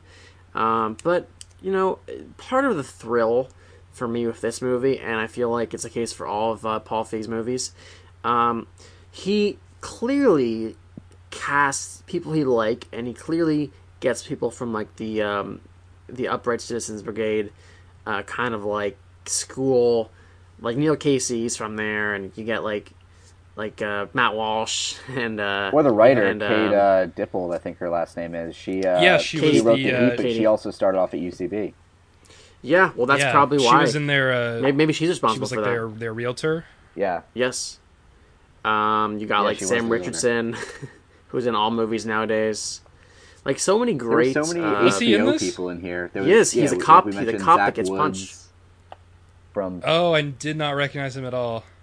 Yeah, like uh, Milana Vayntrub is in there as a rat subway woman. Yeah, woman. see if he's if he's wearing a hat, I can't. I don't recognize uh, Sam Richardson, obviously. And as a comedy Racist. fan, that's what I respect about Paul Feig as a director the most is he just he trusts all these funny people that he knows because he, he just he's so well connected in the comedy world that he just loves casting these funny people who he know can make people laugh and provide energy to these movies and then let them like mm-hmm. obviously you have the script but they just it's it's a fun environment to do improv and work things into scenes and try to do different things like i don't know after hearing interviews with him and reading up on stuff about him, I've become to respect him. Even if I don't love all of his movies, like I think Bridesmaids is pretty overrated. I'm not a big fan of The Heat, but I love Spy, and this movie is very good. I, I do think he's a very talented guy, and he's definitely someone where, that I would personally want to work with. Yeah, I um definitely like this is a movie bursting at the seams with with TV friends. You know, whether it's you know like you said Zach Woods to Michael Kenneth Williams, um, Cecily Strong is used very well in in this movie. I Uh, I really like her. Okay, well, well, go ahead. I I think it's fun that she was in the movie, but that's about it. Like I feel like that like that's it. She was just there. I don't feel like she added anything to that character. I don't know if there was anything you could add to that character because it was she was so uh, minimally used. I just thought she had some fun. Okay, was she deputy mayor or was she like the mayor's PR person? It seemed like she was like an assistant. Like she would just go around and like do the mayor's dirty work. I guess that's like a PR person, but Okay, I couldn't really tell what exactly her like official capacity was, but I, just, I thought she had a lot of fun um, playing the uh, the the kind of evils of, of PR, and uh, I just think that's like a very a very liked- smart use I liked of her role. Strong. I mean, maybe she's like her talents a bit, are a bit wasted, but she knows how to be that condescending sort of personality when she needs to be. It's it worked for me. Um, yeah, I, I just I think that she's she is a good person, you know, to deliver a line like you know like obviously the mayor thanks you, not publicly, like not you know not Yeah. anyway like above board. yeah, but, uh, I mean, yeah, stuff like that is fine. And I, I get what you guys are saying, but I guess with her being one of the best parts about SNL, when she's in a movie, I kind of expect her to be given a little more to do, and especially that this is actually I don't know if you guys have seen The Boss, but this is the second movie that she's the second Melissa McCarthy movie that she's in. She plays uh, uh, I did not see that. Kristen Bell's boss in uh, in The Boss, and Michael McDonald from Mad TV is in the boss too, I believe. yeah, and like even in that movie, she's just like not given much to do. It's kind of just like oh, another SNL person, and that's how I felt she was in this movie a little bit. It was very significant that um, Ghostbusters, um, like the first the first the, the original Ghostbusters they got like SCTV SCTV guy and two people that um, had been on SNL like four years before that. Well, Dan Aykroyd wrote it. Um, but like this one, you have like one alumni. Um, you have Melissa McCarthy who hosted like a bunch of times. She Then might as well have are- been a cast member. two pe- two people that are currently on the show and a featured player, which is completely unheard of. Um, like uh, last year when when it was announced, like she had just started on the show, so Yeah. it, it was quite a shock. I, yeah, I um, think it's super cool looking at the rise of Kate McKinnon and Leslie Jones Yeah, and then you look at Cecily Strong, and, and Cecily Strong. Yeah. Like you wonder if she was a consideration on on like being a Ghostbuster. Cecily, I, I have heard Cecily Strong was considered for the cast. yeah, it's it's to almost one of the like core- make it up to you. four. Like I know, I'm sorry, you're not a Ghostbuster, but here, play the mayor's assistant. Which I feel like the has thing is, got I a think that- sting a little bit, like having to do a scene with your SNL castmates when they're right across from you and you're Yes. not one of the Ghostbusters. Absolutely. I mean, if you think maybe it's Like got to Leslie. sting anytime she does a weekend update character now, you know? Like Leslie just got on there. you know, Yeah. it's yeah, like yeah. she has to feel that. Um, I mean, I, I kind of think that like I would compare this Cecily Strong performance to like Kristen Wiig's role in Knocked Up. Like it's not much, but it, it at least is like a good indication that like the movies know who she is, and um, and she will get bigger and better things. Okay, I, Um, when you put it that way, I can see why she, why you looked at her that way. Yeah, and I mean, like, I, I, I think this is a very strong overall use of Kristen Wiig in this movie, who is, I think, always best used as, as more of a straight man type. Um, I, I'm, I just I don't remember a time recently where I really liked her as, as the zany and wacky one. Like, I think that that was a, a role best suited for for Kate McKinnon. Yeah, I think Kristen like, Wiig is funnier one. when she's the straight woman. Actually, Yeah, when she is like disapproving of what's going on around her, I think that that is. she has uh, great reactions to things like that other people Yeah. are doing. Like she doesn't necessarily have to be doing anything funny, but her reacting to what's going on around her is what makes her unique. Yeah, definitely. Um, we we touched on the the original cast. How did you feel about their cameos in this movie? Um, the Bill Murray was too much. It was it was kind of annoying. Really, you thought so? I think they Ernie should have kept it at the TV Yes. when he came. Probably up, true. Which I guess I we was should. surprised when uh, they went- Are we doing like a spoiler disclaimer here, or I guess that's too Uh, I late. we can attach one to I the little text on iTunes. I don't that feel like we really we're gonna spoiled Get anything. into it. Yeah, I mean, I mean, no, we really haven't. Yeah. Yeah. I, I feel like Okay, if you if you want to know absolutely nothing about this movie, don't keep listening. He just came. I feel like back. Bill, I mean, like Bill Murray has two scenes. I feel like if they just Yeah. used the one scene when he was being interviewed on TV, that would have been fine. Because even I was, I was, I had a big smile on my face, like seeing the, the skeptic character that he was playing. But then he showed up in real life to their place and like Yeah. convinced them to let the ghost out. I thought that was a little too much. I thought he was okay. I, I, I agree with you in that in that aspect. Um, I thought it was like an amusing way to use him. Um, the one cameo that for me that was absolutely too much. I mean, to have Dan Aykroyd actually say "I ain't afraid of no ghosts." Come on. And didn't It was he, okay. Didn't he It- say the type of ghost Sure. that it was too? Like he was like, "Oh, come on, it's uh." yeah, he what- knew. It's a, it's only a class, class five. class five. Yeah. Yeah, like the fact that he said Yeah. "I ain't afraid of no ghosts" and he knew it was a class bothered me. five, like th- that's definitely like poking into it, like oh, it's the same character, but it's not, which is super frustrating. Yeah. Mhm. D- Is that guy really driving a cab now? Yeah, like I didn't know what to I don't make of that. so. I was like, are they trying Yeah, and also to f- allude to the fact that he's the same person, or Yeah, and also when like the Very skeptic came, strange. when, when Bill Murray came like in person with them, I felt like they were gonna do like, oh, he's actually Peter Venkman, and he like changed his identity or something. like, I felt like they were actually gonna go for that, but uh, I'm glad they didn't because that would have been crazy. Because Which I guess Annie is Potts proven. probably had the best cameo of anybody. That was which, pretty low key. Yeah, probably is my big criticism with the cameos in general. Is just they were like tiptoeing between trying to be nostalgia and being their own thing, and it just kind of they couldn't decide which they wanted to be, so they tried to have like dip their Oh, toes in the water. agree. Ozzy Osbourne. I forgot about this. Horrible. Oh yeah, Yeah, what was that was very This is strange. weird. And and I- and I thought originally, obviously filmed pre the the breakup with Sharon, but um, I have heard they've reconciled. I don't know. I need that. Yeah, I wouldn't know.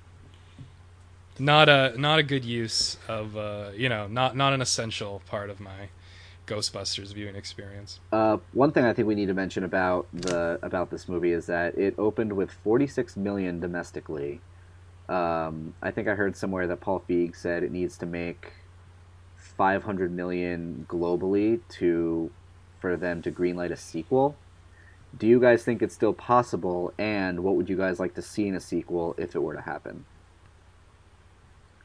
Um, I don't, I don't necessarily know if it's going to make it enough for the sequel, um, because we have uh, Star Trek coming out next week, and I Yeah, feel like it would be hurt buried.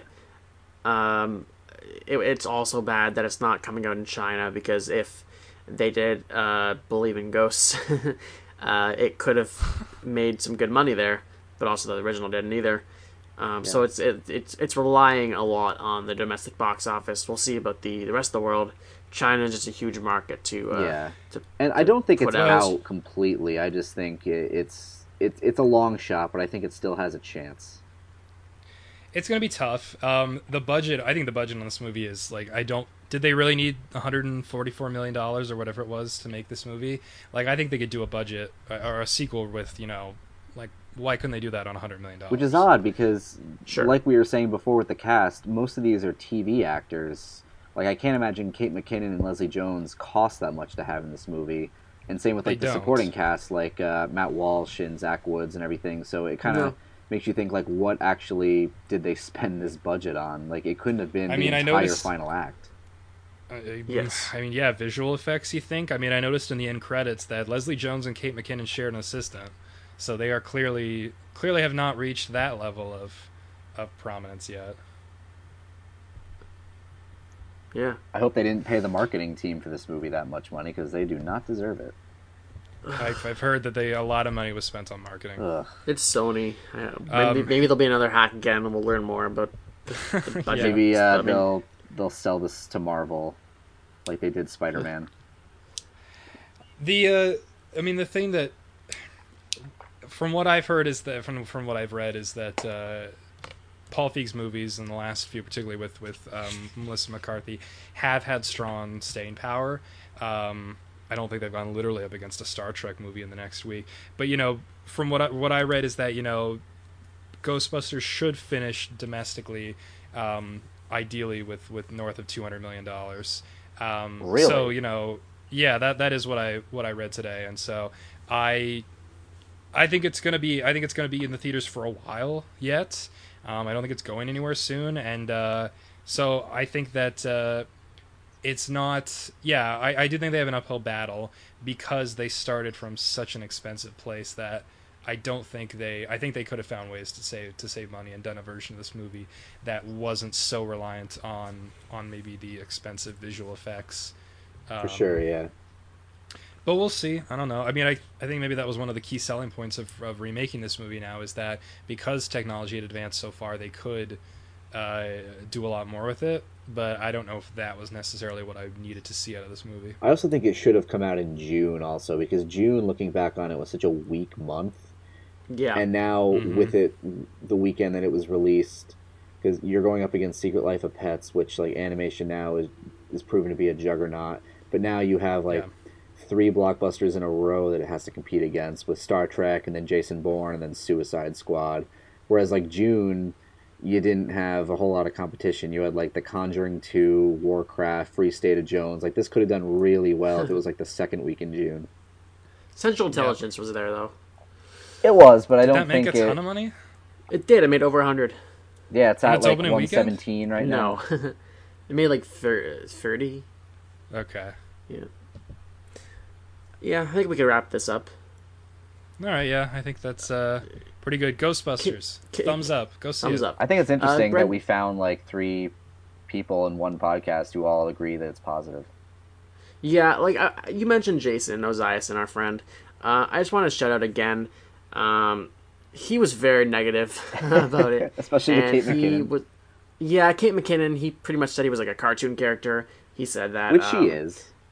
Which yes, which he said like Sure, she doesn't mean it's she's bad, though. acting like she's in a sketch, which I don't agree. Having seen it, I think she was.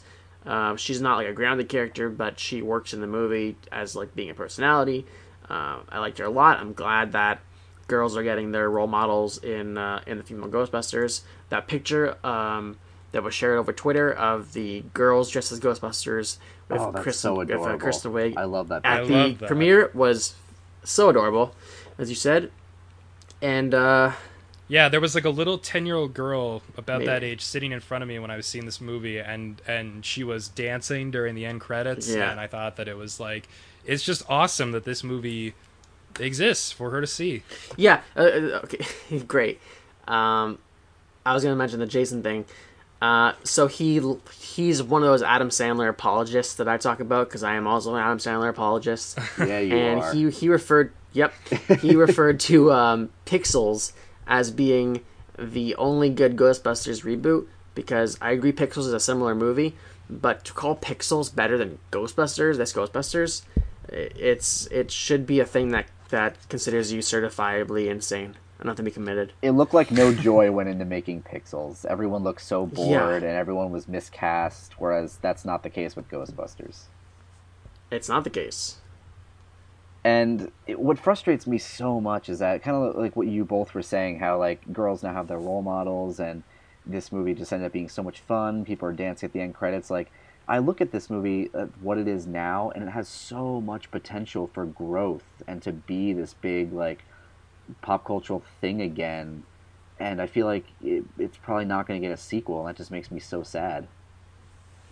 Because there's so much room to Hope take those flaws Hope and the best. improve upon them in the sequel. Yeah. Um, Yeah, this is definitely a, a movie that could could turn out a better sequel. So Brendan, um, I don't know if you want to wait until a few weeks from now, but do you have like a truncated Sunday Fun and Games, or do you want to wait on that one? Um, Sunday Fun and Games is a lineup of game shows on ABC, and I don't really care about Celebrity Family Feud just because I'm not a Steve Harvey fan. And No. Whatever, I don't. I don't watch the Little Big Shots. Um, You bastard. I know I, I'm really disappointed in myself. Um, Hundred thousand dollar pyramid is fine. I find that they're doing a good job, a mostly good job, except for like Anthony Anderson, of finding people who are really good at that game, um, which makes it fun. Um, you know, they're finding good celebrities, and then at other weeks it's 2016, and somehow Mario Cantone is still a television personality, and that doesn't really make any sense to me. But whatever. Um, the the new match game with Alec Baldwin is, is very fun, and actually is, is Yes. airing right now. And uh, yeah, that's that's done three episodes so far, and uh, the contestants on that show are maybe not very good at that game, but uh, that's not really the point of that show. Um, There was Rosie a moment in the first episode. Oh, I was about to mention this. yeah. Wait, are you gonna say the, thing, the Trump thing? No, no, no. Go ahead. That's what I was gonna say. I was, there was a moment in the first episode where um, Don- Donald Trump came up and uh, and Rosie O'Donnell, I guess, had had like her chance to get back at him. It's pretty entertaining. I don't remember what he said, what, what she said exactly. Well, she loved to obviously alluded to their Yeah, she obviously alluded to their their high profile feud from from many years back. Uh, I just I was gonna say that I think that using her as like the Brett Somers and having Titus as sort of a Charles Nelson Reilly CNR. And, uh, what's that CMR yeah CNR. CNR yeah um you know that's uh that's uh really really smart um uh, uh casting and uh and who's the who's the other regular that I'm uh I'm forgetting about uh, Sean Cullen. um, you're confusing. You're confusing any American listening right now. yeah, it's Sean Cullen and Debra DiGiovanni from, from Canadian Match Game. Um, maybe it's just the two of them that are the, that are the regulars. It's Titus and, or at least for now, Titus and, and Yeah. Rosie are going to be. Um, and then they, they seem to always have another like SNL person on, like on a guest star, and Bobby Moynihan have been on the last couple of weeks. Yeah, Um, it's a fun show. They they often have people who are kind of nothing, like Maggie Q. I don't know why you have Maggie Q on that show, other than Maggie Q got to eat. And um, uh, Pete Wentz was on the show last week, like Wow. inexplicably, also because like who's thought of Pete Wentz? Um, for... speaking of Ghostbusters, okay, so settle settle me this question. So did did Fall Out Boy write? The, is, is that the new theme, yeah, or is it Walk the Moon? It's Fallout. Okay, so Fall Out Boy did the like official official new theme for it that like plays during Okay. the movie, and like it was released pre-release of the movie itself. But um, Yep. Walk the Moon did like the end credits for it. Like they did like Okay. another variation of it, but it wasn't like I think the I might have liked the end theme. credits better. I just don't remember it very well. I yeah, I don't really, I couldn't really tell the difference. But when I thought back on it, I was like, yeah, those those bands kind of sound similar. Have I I've been like, They're both boy bands. have I just been very confused the whole time? Pretty Yeah. much, yeah. I will admit. But anyway, though, Pete Wentz was on the show.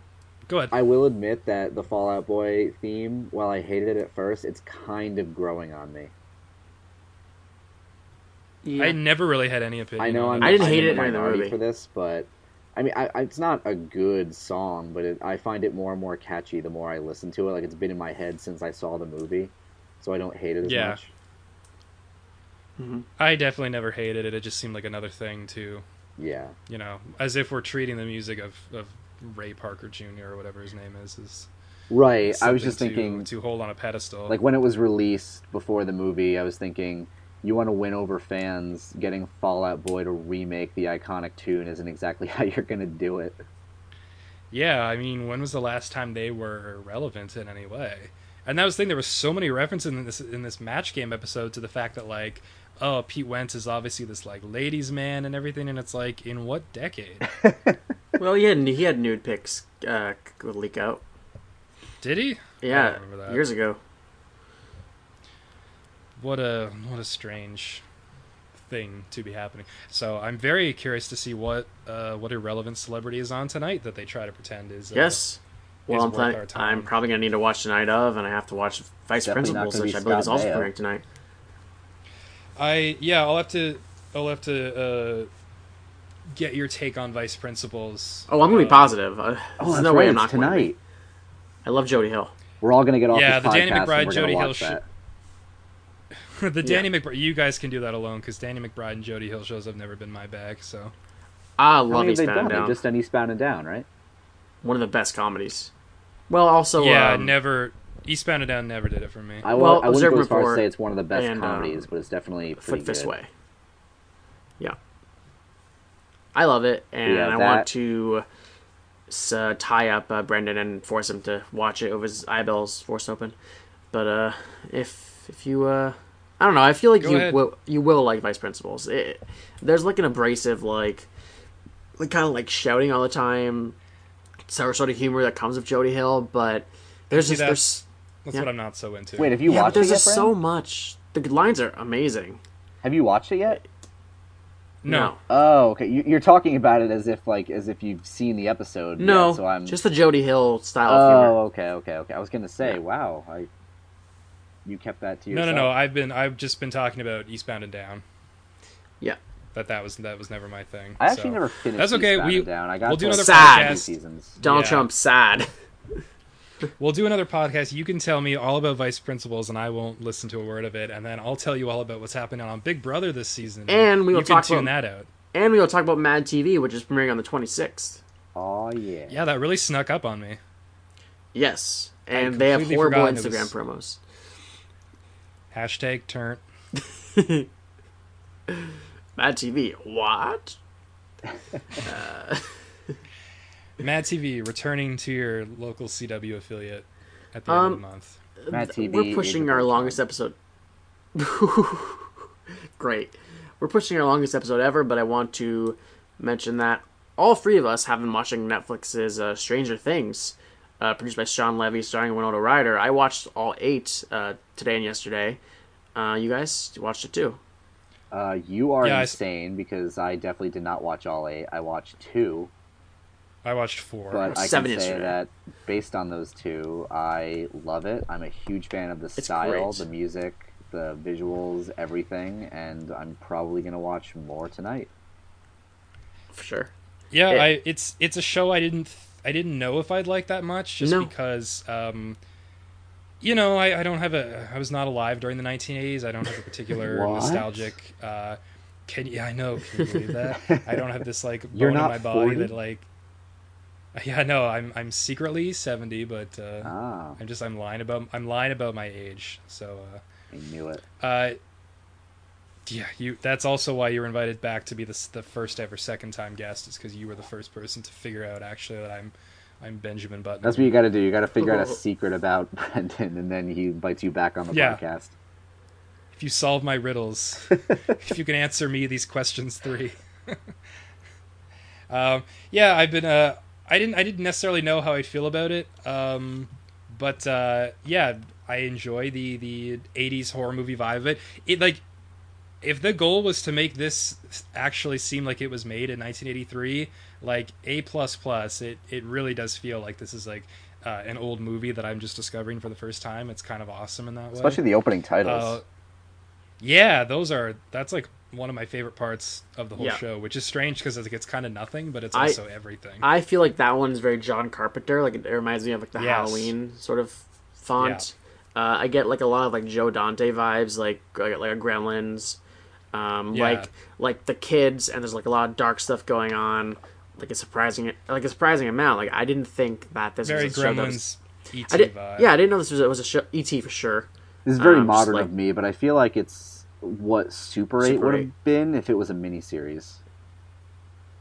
Okay, Because yeah. it And, definitely better has a lot of than similarities to Super Super 8 in that it, re- it revolves around kids. It's like a single parent. There's some kind of being out and lurking in the woods, some science experiments going on. so- bicycles. yeah, bicycles. So there's a lot of comparisons to Super 8 that I'm, I'm seeing. yeah, and You- and Winona Ryder is terrific in this show. Yes, always And very I mean, concerned.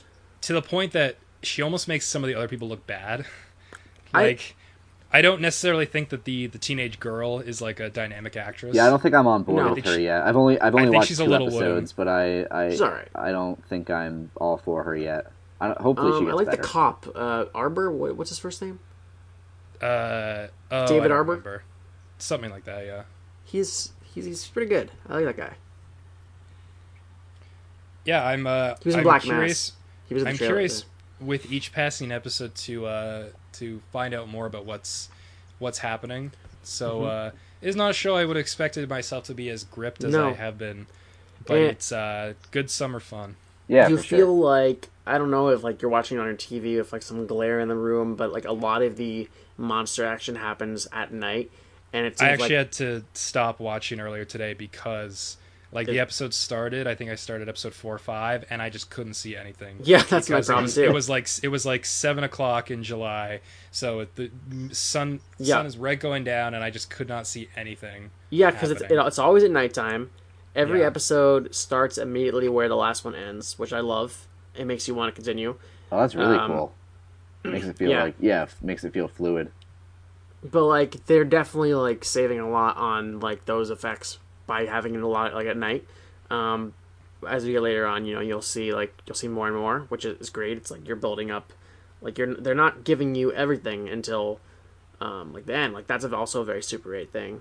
You know that's like cloverfield like that um that sort of you know just not like really keeping a mystery and making you wait for it. And it's great. It's it's really fun and i'm hoping for a season two because i i'm really enjoying it Yeah, Well, maybe, maybe it's just because I haven't finished the season yet. I've only finished two episodes, but I was kind of on the the fence about the idea of them making a season two based on where I think the the show is going.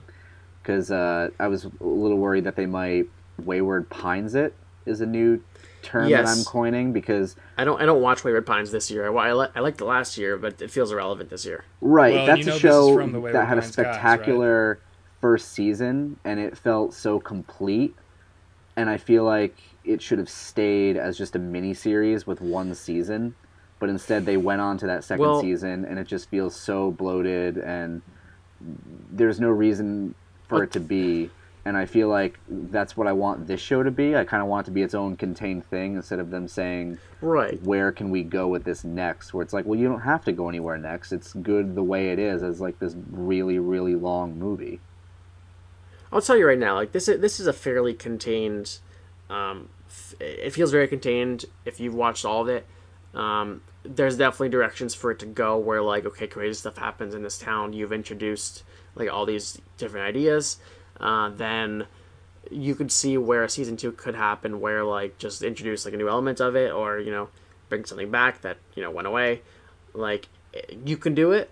Um, I f- don't feel like Netflix is going to like let this just be a one and done thing because it was never introduced as a miniseries and people are watching it. And I feel like Winona Ryder could possibly get some awards uh, talk on this one, maybe. Um, Also, Netflix has literally never canceled anything after the first yeah, season. and when you have like Hemlock Grove, which I feel like is the most comparable thing Netflix wise, which I've never watched, but I just hear is a completely like awful show, and they gave it three seasons, I believe, and they like they ended it. They're going to do this one too. Like it's, it's Yeah. it just it, it does well for them. It's good buzz. It's a great like name on it. Maybe they could do like an anthology Yeah. type of thing. And yeah, like you're saying, it's a good uh, it's it's good to their programming because there's really nothing else like this on Netflix. At least like an Yeah. original series type thing. And it kind of count The it's title counter strange- programming to like Mhm. Bloodline and Orange Is the New Black. Yeah, the title Mm-hmm. Stranger Things could definitely lend itself to an anthology, um, but we'll Yeah. definitely see about that.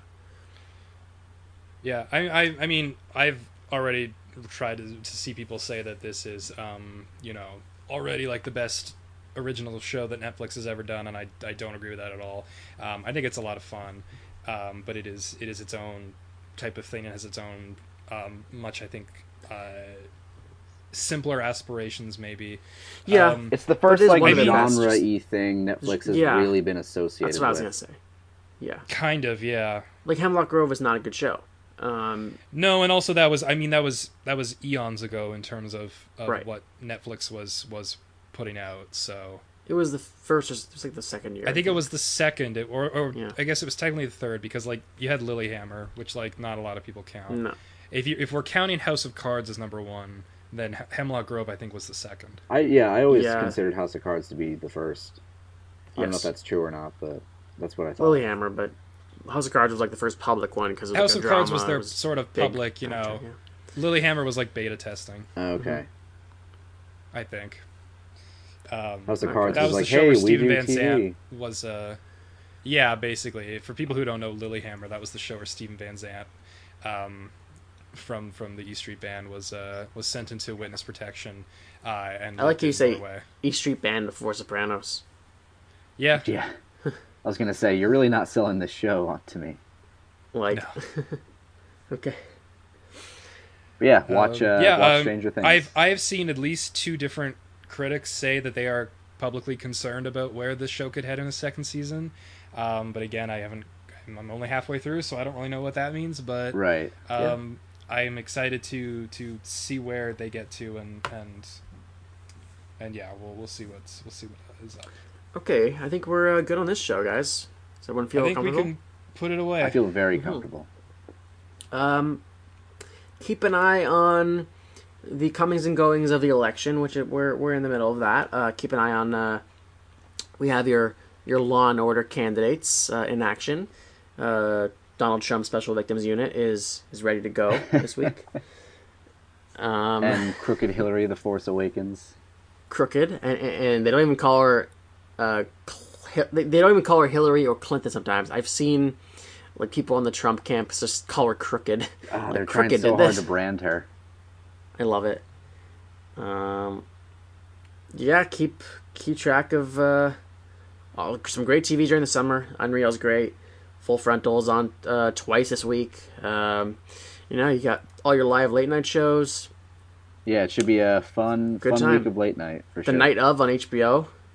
It's a good week, yeah. Check it out, Mr. Robot. Mr. All this, all this stuff. Oh yeah, and uh, I mean, I, I'd say Mr. Robot is directly responsible for the creation of this podcast because the reason that I found Brendan on Twitter was because uh, we were trying to find find out like how if Mr. Robot was airing in Canada, and it turned out that they were delaying it until the fall for because of Suits was on.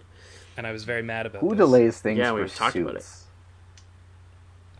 Are you wearing your Mr. Robot shirt today, Brendan? And I was, yeah. I went out. I was looking for Pokemon in my Mr. Robot shirt. I felt like a big dork. No, that sounds awesome. I respect you more. By the way, my one sentence review of Mr. Robot season two is that USA Network has the best logo. Characters. Um, Characters welcome, yeah. Oh no, Mr. no, it's, Robot, it's we. It's we the bold Intense. now. excited. Yeah, we the bold. Wow. Yeah. Control Watch all the an shows. illusion. Um, let's go into plugs, I guess. Hello, friend.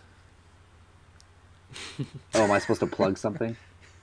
I No, don't no, know, no. I'm just. I'm just randomly quoting Mr. Robot now. Um, but Christian, go ahead and you can start off the plugs. Oh, okay. Well, you can follow me on Twitter at the Amazing Beck. It's always fun getting new followers. I like that because it helps my self esteem and makes me feel good at night. and uh, I feel like I should. I'm not doing any like shows or anything, but I feel like I should make something up. I'll be performing at the West East Comedy Joint, performing a one man show with Martin Short playing the banjo. Not Steve Martin. We couldn't afford him, but we could afford Martin Short. You're Here's a- performing. You're performing at East Los High, Exactly. Hulu. That's that's. Well, here's what you can location. here's what you can promote if if you want to go be in the audience of the Emmy nominated Last Week Tonight with John Oliver or the Emmy nominated Full Frontal with Samantha Bee, Christian might seat you in the audience. That's true. That's true. I thought you were gonna say like he could get you tickets. I'm like, no, no, no. I, I cannot do that. I cannot do that. But uh, yeah, if you No. happen to be at either of these shows, uh, look for the big dork with brown hair and glasses, and uh, uh, and come say hi. Yeah. I might not know what to do in the moment if a stranger comes up and Don't says hi hold to me, back. but- Tell him exactly what you thought of his of his appearance. Exactly, exactly. I want to. I want a big briefing. Yeah, you hated Ghostbusters? Just yell that in his face. yeah. You were wrong about Cecily Strong, you bastard. Oh my god, I hope that happens. Yeah. it's gonna happen now, and it's gonna go viral. Yeah, he's working tomorrow. Yeah. Um, all right, guys. Um, my Twitter is uh, real Brams. Uh, with that at the end, and I am keeping up with the tweets. Follow me on there. We're also uh, featured SNL on Twitter. Um, we have a Tumblr, but I'm not really gonna bother promoting it anymore. Uh, we have Facebook also, featured players. That was the saddest plug I've ever heard. we have this, but uh, you know, Brendan, it's- it's nothing. Brendan, uh, Brendan didn't know it existed, and it yeah. just, you you, didn't do a it- good job promoting it to it. me, so why we bother? have it, you know? and you could get up on it, and you could get up on our Facebook and our Twitter, and we like to send out the news and you know keep up with our show because we're a, kind of like a bi-weekly, maybe a monthly show during the summer, but we'll be back. We'll be back probably to predict, predict the uh, the host of the uh, new season. We'll be back to talk about uh, Mad TV. There's a lot of things to talk about. Talk about uh, Mad TV. We'll talk about all of those Party Over Here episodes we missed. It'll, Yeah. it'll be great. Yeah. Uh, I Yeah. eventually stopped watching Party Over Here. by the way. Great stuff. Um, special plug. Uh, you might roll your eyes at this, but also follow Beth Gooden, who is my girlfriend. Ugh. Boo. I know. but she's not on a regular podcast anymore, so I feel like it would be nice to promote her Twitter. Um, That was mean. It feels like I was booing her. I'm not booing you, Beth. I'm just booing. She's Bram's she's plug. really great. I I, I Boo to Bram. yeah, boo to very Bram. That's what it was positive about- directed towards, not you. very positive with all things Beth. Um, follow her on Twitter. Um, yeah, and Brendan, go ahead. All right. Well, then I'm going to use my social media plug. Please unfollow at Real Brams on Twitter. No, do not do that. You're not even gonna plug your own. You're just gonna say you're gonna use up yours to say unfollow Bram, and that's it. That's that's that's No. what I'm choosing to do this week. No, you can follow follow me on Twitter too, please, because like like Christian, I need the self esteem boost at Brendan D Noel on Twitter. I Um, talk about all the Drowzees that I that I I catch, and you need to know about it. Oh, my my Twitter is about to become nothing but Pokemon Go. So if you already if you already thought I was annoying as shit, watch out. I had a nice Sherlock tweet today, uh, a couple days ago that went viral, so I was very happy about that. So it just goes to show you how serious I seriously I, think I take missed social that. media. All right, now I got to go look this up because I feel like I missed this. It like isn't even Uh, that uh, funny of a tweet. It just it, I just like hashtag Sherlock, and then people found it. Did you did you uh, tweet your um, Pokemon Donald Trump thing? Yes, and that actually got a lot of love too. Not as much as Facebook though. Facebook was like close to 200 likes. It's all about the algorithm. It just like bounces up to the top all the time if it's popular. Yeah, But uh, I- that was that was I good. sound so pathetic right now. Like I don't know if you remember it, but it got this many likes, so it means I have this many friends. Tell us if you remember that Pokemon. I have like a Uh, whiteboard in my room. I like track my social media progress. Like I'm so lonely. It's more like a cork board with pins and string. It looks like a beautiful mind in here, like a conspiracy theory. Yeah. Uh, as long as you're not going to social media asking, uh, asking for um, for people you could see movies with, I think you're okay. Oh my god. Uh, but people do that. Um, I, I- I want you to, if you remember your Pokemon Donald Trump uh, thing, you could just go ahead and say it. oh yeah, it was like uh, I wonder if Donald. I wonder how Donald Trump feels about all these Pokemon coming into our country. I love I that. I feel like he'd think it's a legitimate concern. I think Guys, we need follow to put a I think we need the to put a temporary Beck. ban on Pokemon Go until our government figures this whole this whole mess up. We need to put a. we need to build a wall for the legendary dogs and a ceiling for the legendary birds, so we have no Zapdos coming in here to take all the jobs from hardworking Americans. So you don't want you don't want radicalized Pidgeys. no. Um, and here's the thing: the Democrats they won't even say the words radicalized Pidgeys. Ugh. I can't believe it. Obama. Hashtag Yeah. all Grimers matter. Tell us what it, what it is. Um, I've actually I've been listening to like conservative talk shows, uh, like a podcast recently. Um, I don't know if you guys Why know are like you doing that? Yeah, I know it's horrible, I was just about to and, ask. and I and it's so funny. Like I, I laugh because it's so extreme. Um, I listened to Joe Walsh, Walsh at Walsh Freedom. That's a plug. He was the one who Ugh. said like "Watch out, Obama" on Twitter. Yeah, the one who I reported for Real, threatening behavior. Real America is coming. I, I listened to his show now. I've listened to five episodes like all last week, and it's just like it's so funny just how how wrong he is on That was everything. such a bad tweet. Like, no matter how you feel about the Yeah, president, it was horrible. like whether you like him or hate him, like I don't care what side you're on, but like you can't threaten a president. Like that just you But he can't had- do it. but go to his podcast and listen to an entire show where he explains what he meant by it and it's it's not a very good uh it's not very good I hope it's worse. he's mostly been talking about how uh, obama hates cops and we should stand by our cops and he's pretty much like says like all cops are are good you know he's not he does he can't like see through an issue like it's just like all cops are good that's a concept you know you have privilege there so it's like it's a conservative view but uh, yeah I hope- i've been listening I to a lot of that stuff. I hope on the next podcast you come prepared with um, a full report on what Chuck Woolery has been saying the last couple of weeks on Fox News. scott baio. Scott baio is always fun. Oh boy. all right guys. Brendan please what's your twitter? Do not It's it's at Brendan D Noel, and uh, if you follow me, I will I will try to uh, I will do everything in my power to stop the next episode from being about the Alex Jones show. infowars That's your incentive. Yes. Look for the guy I- I've posing with seen- Kate McKinnon. I've seen right wing Facebook, and it is a scary, scary place. If you want to go into it, just search "Make America Great Again" on Facebook. It's it, there's some crazy stuff on there. Please don't. Currently, um, Don't do that. currently they really want the White Please House to be lit up blue.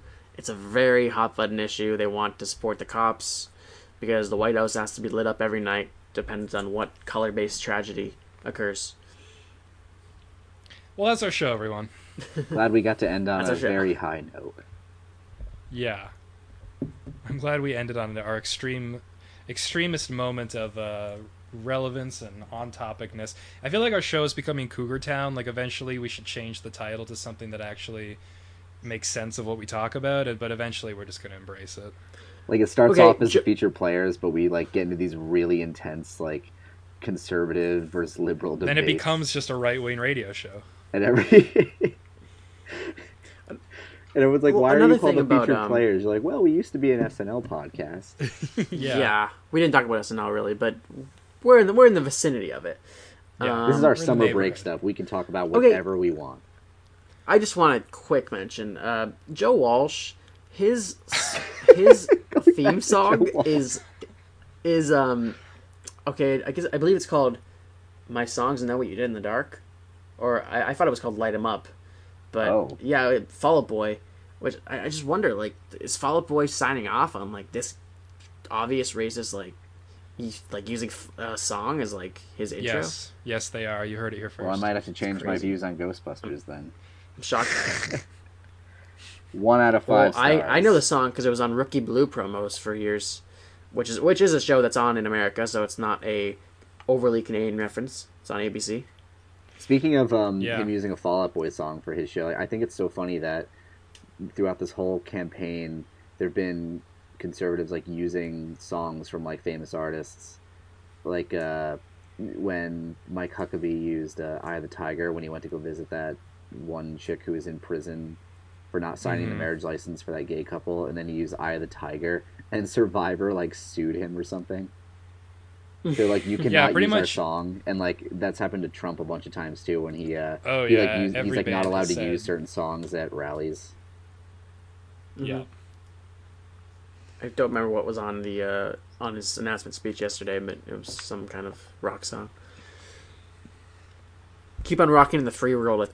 Free roll, I think, uh, was used by Trump a few times.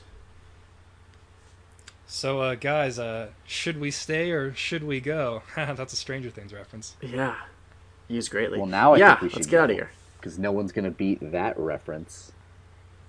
Yeah, let's uh, let's pull the plug on episode ten.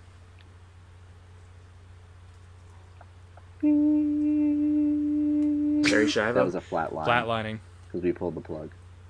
Yeah, that's probably appropriate for, for this podcast. We'll uh, put it out of its misery. Bram Time Benderoff of is killing himself, ladies and gentlemen. Come on. I have to eat dinner.